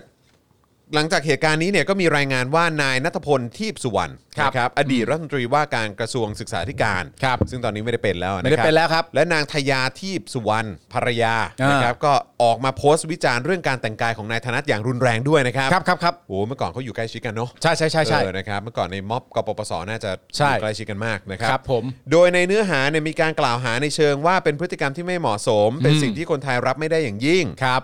อีกทั้งยังมีข้อความอื่นๆอีกนะครับที่เจ้าตัวไม่ได้อธิบายว่าเกี่ยวโยงกันกับการแต่งกายของไฮโซลูกนัดยังไง ครับ อย่างเช่นกล่าวว่าไฮโซลูกนัดเนี่ยกำลังล้อเลียนพ่อของตนนะฮะ อืม เขาบอกว่าล้อเอ่อไฮโซลูกนัดกำลังล้อเลียนพ่อของตน หรือการใช้คำว่าเนรคุณแผ่นดิน อืม เชิญออกไปจากประเทศนี้เลย ครับ นี่แหละสันดานคนไทยแบบผมเป็นต้นเหรอเออนะครับนะฮะโดยวันนี้เนี่ยมีรายงานอีกนะครับว่านายสนธิยาสวัสดีนะครับที่ปรึกษากรรมาธิการกฎหมายการยุติธรรม และสิทธิมนุษยชน สภาผู้แทนราษฎร ครับ เป็นที่ปรึกษาการกฎหมายการยุติธรรม และสิทธิมนุษยชนนะครับ ครับ สนธิยาสวัสดีเนี่ย ครับกลับเรีย นะ น ค ครั รับบ ของสภาผู้แทนราษฎรนะครับ ผม ได้เดินทางมาร้องต่อพลตำรวจโทพักขพงศ์พงเพตราผบชนขอให้ตรวจสอบนายธนัทกรณีแต่งกายว่าเป็นการเรียนแบบเหมือนการแต่งกายของพระมหากษัตริย์หรือไม่ อ่า โดยนายสนธิยาระบุว่าการกระทำเอ่ออะไรนะ ห้อยกล้องครับ ที่คอเนี่ยมันใช่วิสัยของคนปกติทั่วไปหรือไม่ พร้อมทั้งขอท้านายธนัทว่าหากไม่ได้มีเจตนาจริงเอ่อหากไม่ได้มีเจตนาจริงเนี่ยขอให้ไปสาบานกับตนที่วัดชนะสงคราม ถ้าสิ่งที่ตนคิดไม่ถูกต้องขอให้ตนและครอบครัวมีอันเป็นไปภายใน 7 วันครับ This is the real Thailand อ้าวช่างภาพครับ ช่างภาพงานแต่งทั้งหลายนะครับ ตั้งแต่นี้เนี่ย ช่างภาพครับ เออแต่งตัวดีๆนะฮะ ห้ามห้อยกล้องนะครับ เออช่างภาพงาน รับปริญญาอะไรต่างๆนะครับเออคุณคุณไฮโซลูกนะเขาห้อยไลกาไปฮะ ไม่ไม่ไม่ไม่ ต้องแบนไลกาไปฮะ หรืออะไรอย่างเงี้ยปะ เขาห้อยเขาห้อยยี่ห้ออะไรอ่ะเออ คือหลังจากอ่านไปเป็นที่เรียบร้อยแล้วนะครับ ครับ เออจริงๆ what the fuck อ๋อ แต่พอยที่มันเพิ่มเติมมาเนี่ยนะครับ ครับ มันก็คือว่าเอ่อไม่แน่ใจว่าเป็นเหตุการณ์ที่เชื่อมโยงหรือเปล่า แต่ก็นั่นแหละครับมีนักแสดงหลายท่านนะครับ รวมทั้งเอ่อคนที่ไม่ใช่นักแสดงหลายท่านก็ก็เอ่อใช้วันนี้เนี่ยนะครับในการที่จะเอ่อบอกรักนะครับ บอกรัก กันเยอะเลย เยอะเลย นะครับผมจนผมเข้าใจว่าเอ้ยนี่มัน 14 กุมภาพันธ์วันวาเลนไทน์หรือเปล่า นั่นน่ะสิ บอกรักกันกันเอ่อเยอะแยะมากมายนะครับ ผมก็ ก็มีคำคำพูดนะฮะอย่างอย่างตัวถ้าผมจำไม่ผิดเนี่ยเอ่อเอ่อน่าจะเป็นคำพูดของตัวคุณภรรยาก็คือคุณทยานะครับทิพย์สุวรรณที่เอ่อบอกประมาณว่าเอ่อสิ่งที่ทำมันเกินไปที่จิตใจคนไทยจะรับได้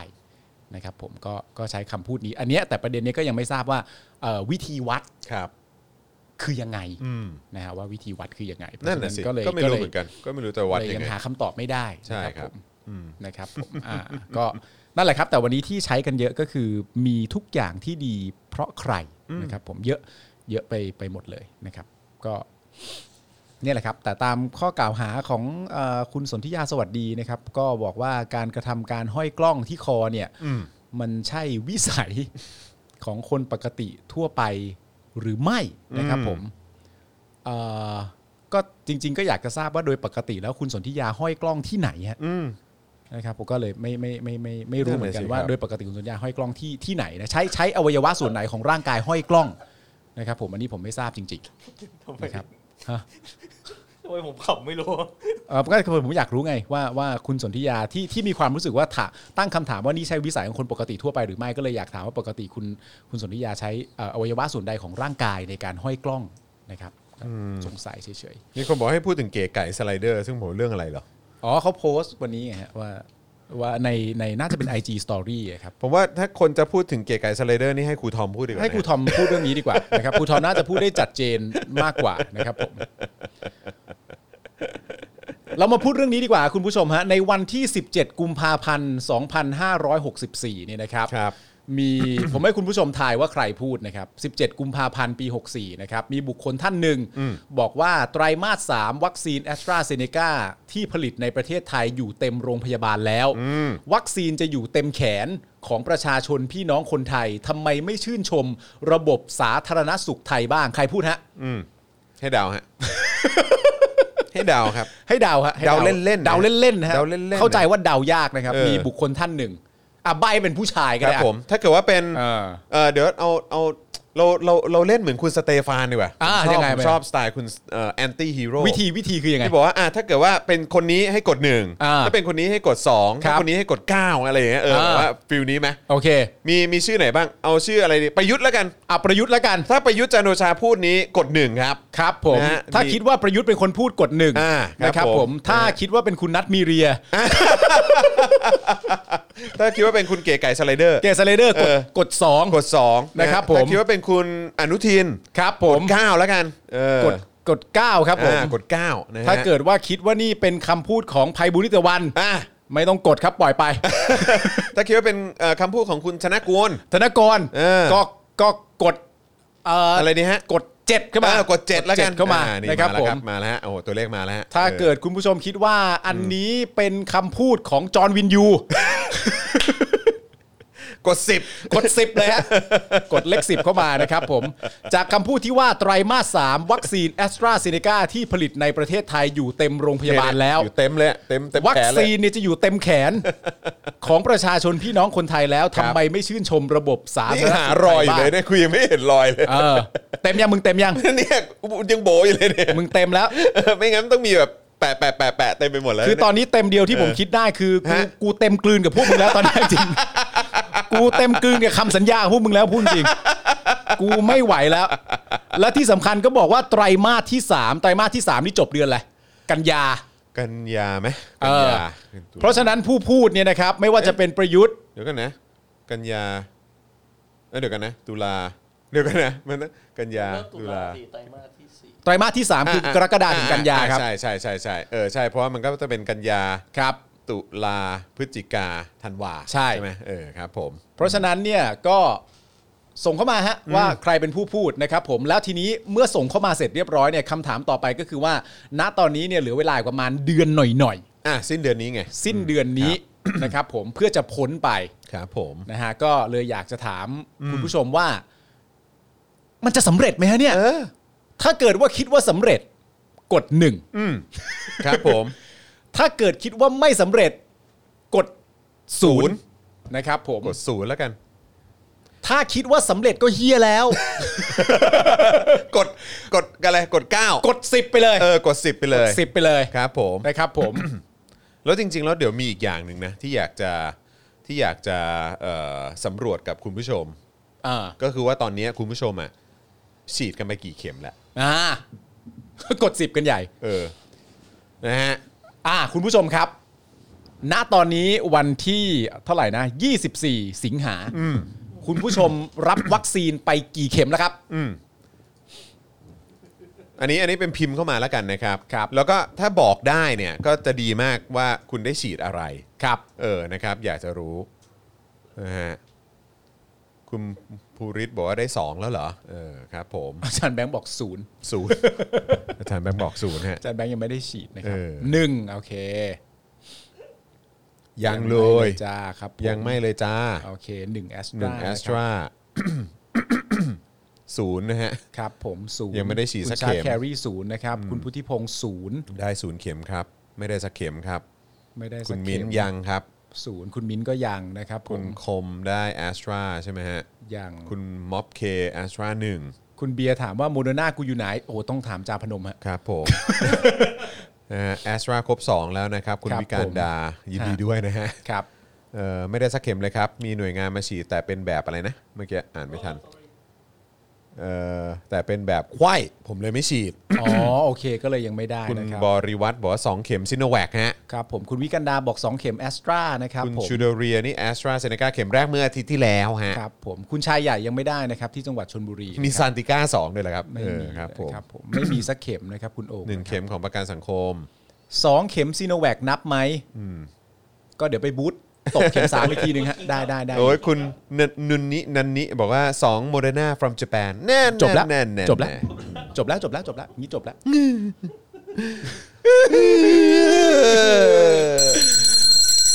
เอ้า อ่า ส แต่ นับ ว่า สนุนเราปลอบใจมาหน่อยครับ ใช่ครัทางบัญบ ชี ผม กสิกรไทย 0698975539 หรือสแกน QR Code นะครับอืม ตกลงเมื่อกี้คุณผู้ชมตอบมาว่าใครเป็นคนพูด เอ่อเป็นคุณอนุทินปะโดยส่วนใหญ่ตอบมาว่าเป็นอนุทิน เออก็ไม่ผิดหรอกครับ อ้าวถูกเหรอฮะ ถูกอยู่แล้วฮะ อ้าวถูกเหรอฮะเนี่ย โอ้ยคุณจอนคงจะเซอร์ไพรส์มากเลยนะครับ โอ้ตายแล้ว ทำไมไม่ชื่นชมระบบสาธารณสุขไทยบ้าง ครับผม เป็นอนุทินพูดนะฮะมีเวลาให้อนุทินอีกประมาณ 1 เดือนนะครับก็ลองดู พี่แยมโพสต์ ครับ ใช่ไหมพี่แยมถัปนีเอี่ยศรีชัยนะครับ ผู้ก่อตั้งสำนักข่าว The Reporter โพสต์อาการของนักข่าว เยื่อแก้วหูฉีก ครั สู บ ญเสียการได้ยินบางส่วน เหตุเกิดขึ้นวันที่ 21 สิงหาคมหน้าปั๊มเชลล์เอ่อถนนวิภาวดีนะครับ ถูกวัตถุกระแทกเข้าที่หมวกกันน็อก เกิดเสียงดังและควันก่อนกระเด็นตกพื้นครับ ครับ ก็คือนักข่าวก็ นี่นักข่าวเหรอ่ะ ใช่ครับ เอ่ออัปเดตเมื่อ 3 ชั่วโมงที่แล้วทางโรงพยาบาลราชวิถีแถลงอาการของน้องวัย 15 ปีที่ถูกยิงบาดเจ็บที่สามเหลี่ยมดินแดงนะครับ ว่าต้องใช้เครื่องช่วยหายใจ และอัมาพาตแขนขาทั้งสองลืมตาได้ไม่ตอบสนองคำสั่ง สังเกตอาการในห้อง ICU ครับ เฮี้ยจริงๆเฮี้ยจริงๆครับเฮี้ยมาก นี่คือสิ่งที่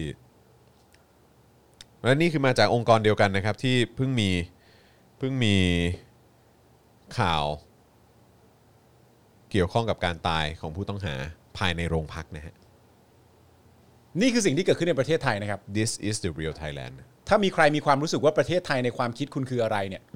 แถมเรื่องพวกนี้เข้าไปด้วยนะครับ เพราะเรื่องนี้ก็เกิดขึ้นจริงเช่นเดียวกัน แถมเรื่องพวกนี้เข้าไปในจิตสำนึกด้วยนะฮะ ใช่ แล้วก็เวลาทวีตข่าวอะไรพวกเนี้ยครับ หรือรีทวีตหรือว่าพูดในโซเชียลมีเดียอย่าลืมแฮชแท็กแบบ this is the real Thailand หรือว่า This is what happening this in is- Thailand เออ ใช่ คือเอาให้ต่างชาติได้รู้ฮะ ครับ มีพี่ช่วยกันอธิบายเป็นภาษาอังกฤษได้ช่วยกันแชร์ฮะ ฮะ ถ้าเราไปเห็นเราจะช่วยรีทวีตฮะ ควรจะให้ประชาคมโลกได้รู้ฮะ ครับ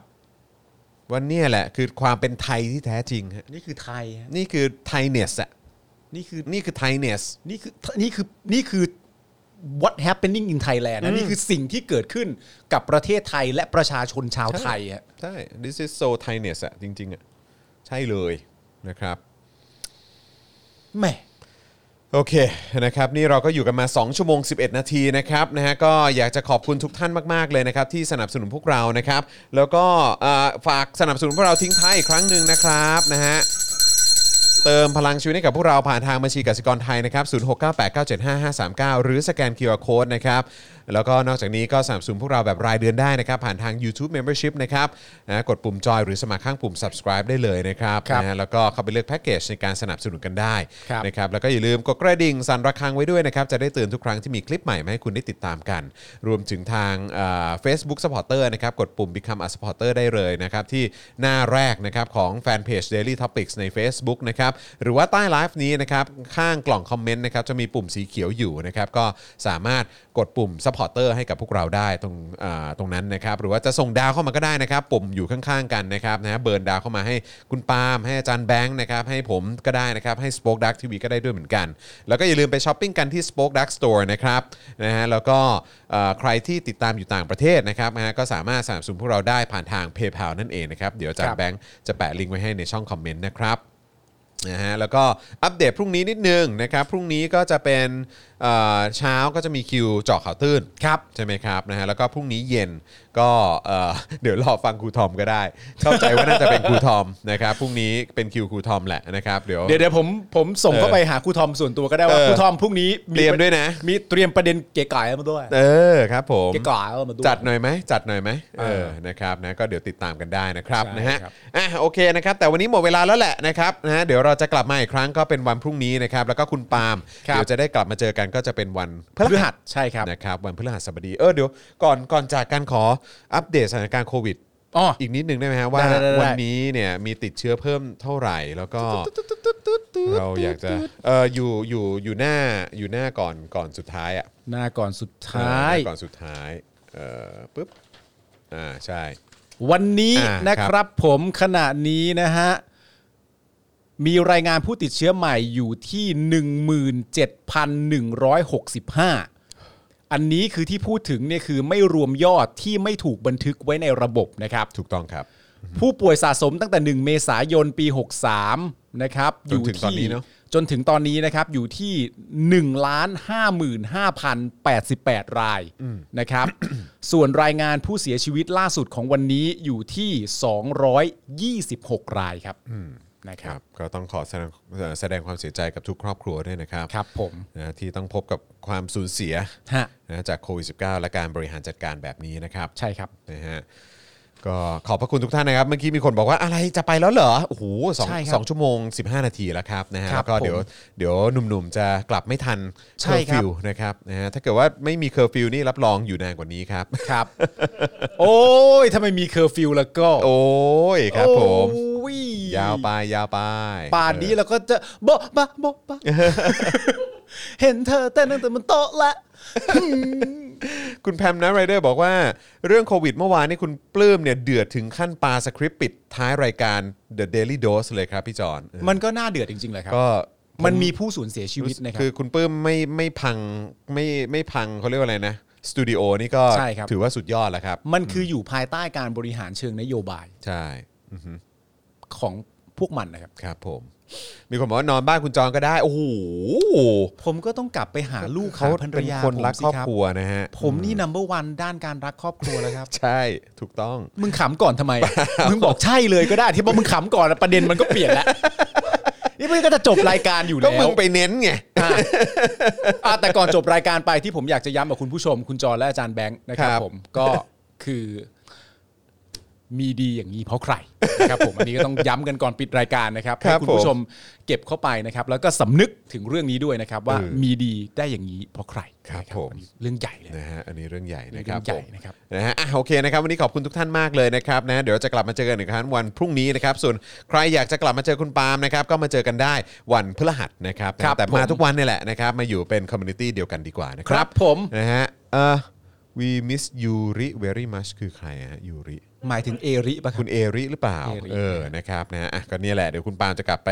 ดูน้องเอรินะครับ ครับ นะฮะ ผม อ่า นะครับ แต่วันนี้หมดเวลาแล้วนะครับ ผมจอมินยูสตูเปะนะครับ ครั นะ บ ฮะ ผม คุณปาล์มนะครับ บินมาโดนต่อยนะครับ ฮะ แล้วก็อาจารย์แบงค์ มองบนถอนหายใจไปพลางๆนะครับ พวกเรา 3 คนลาไปก่อนนะครับ สวัสดีค ผ รับ มสวัสดีครับ บ๊ายบายครับ Daily t o p i c กกับจอห์นวินยู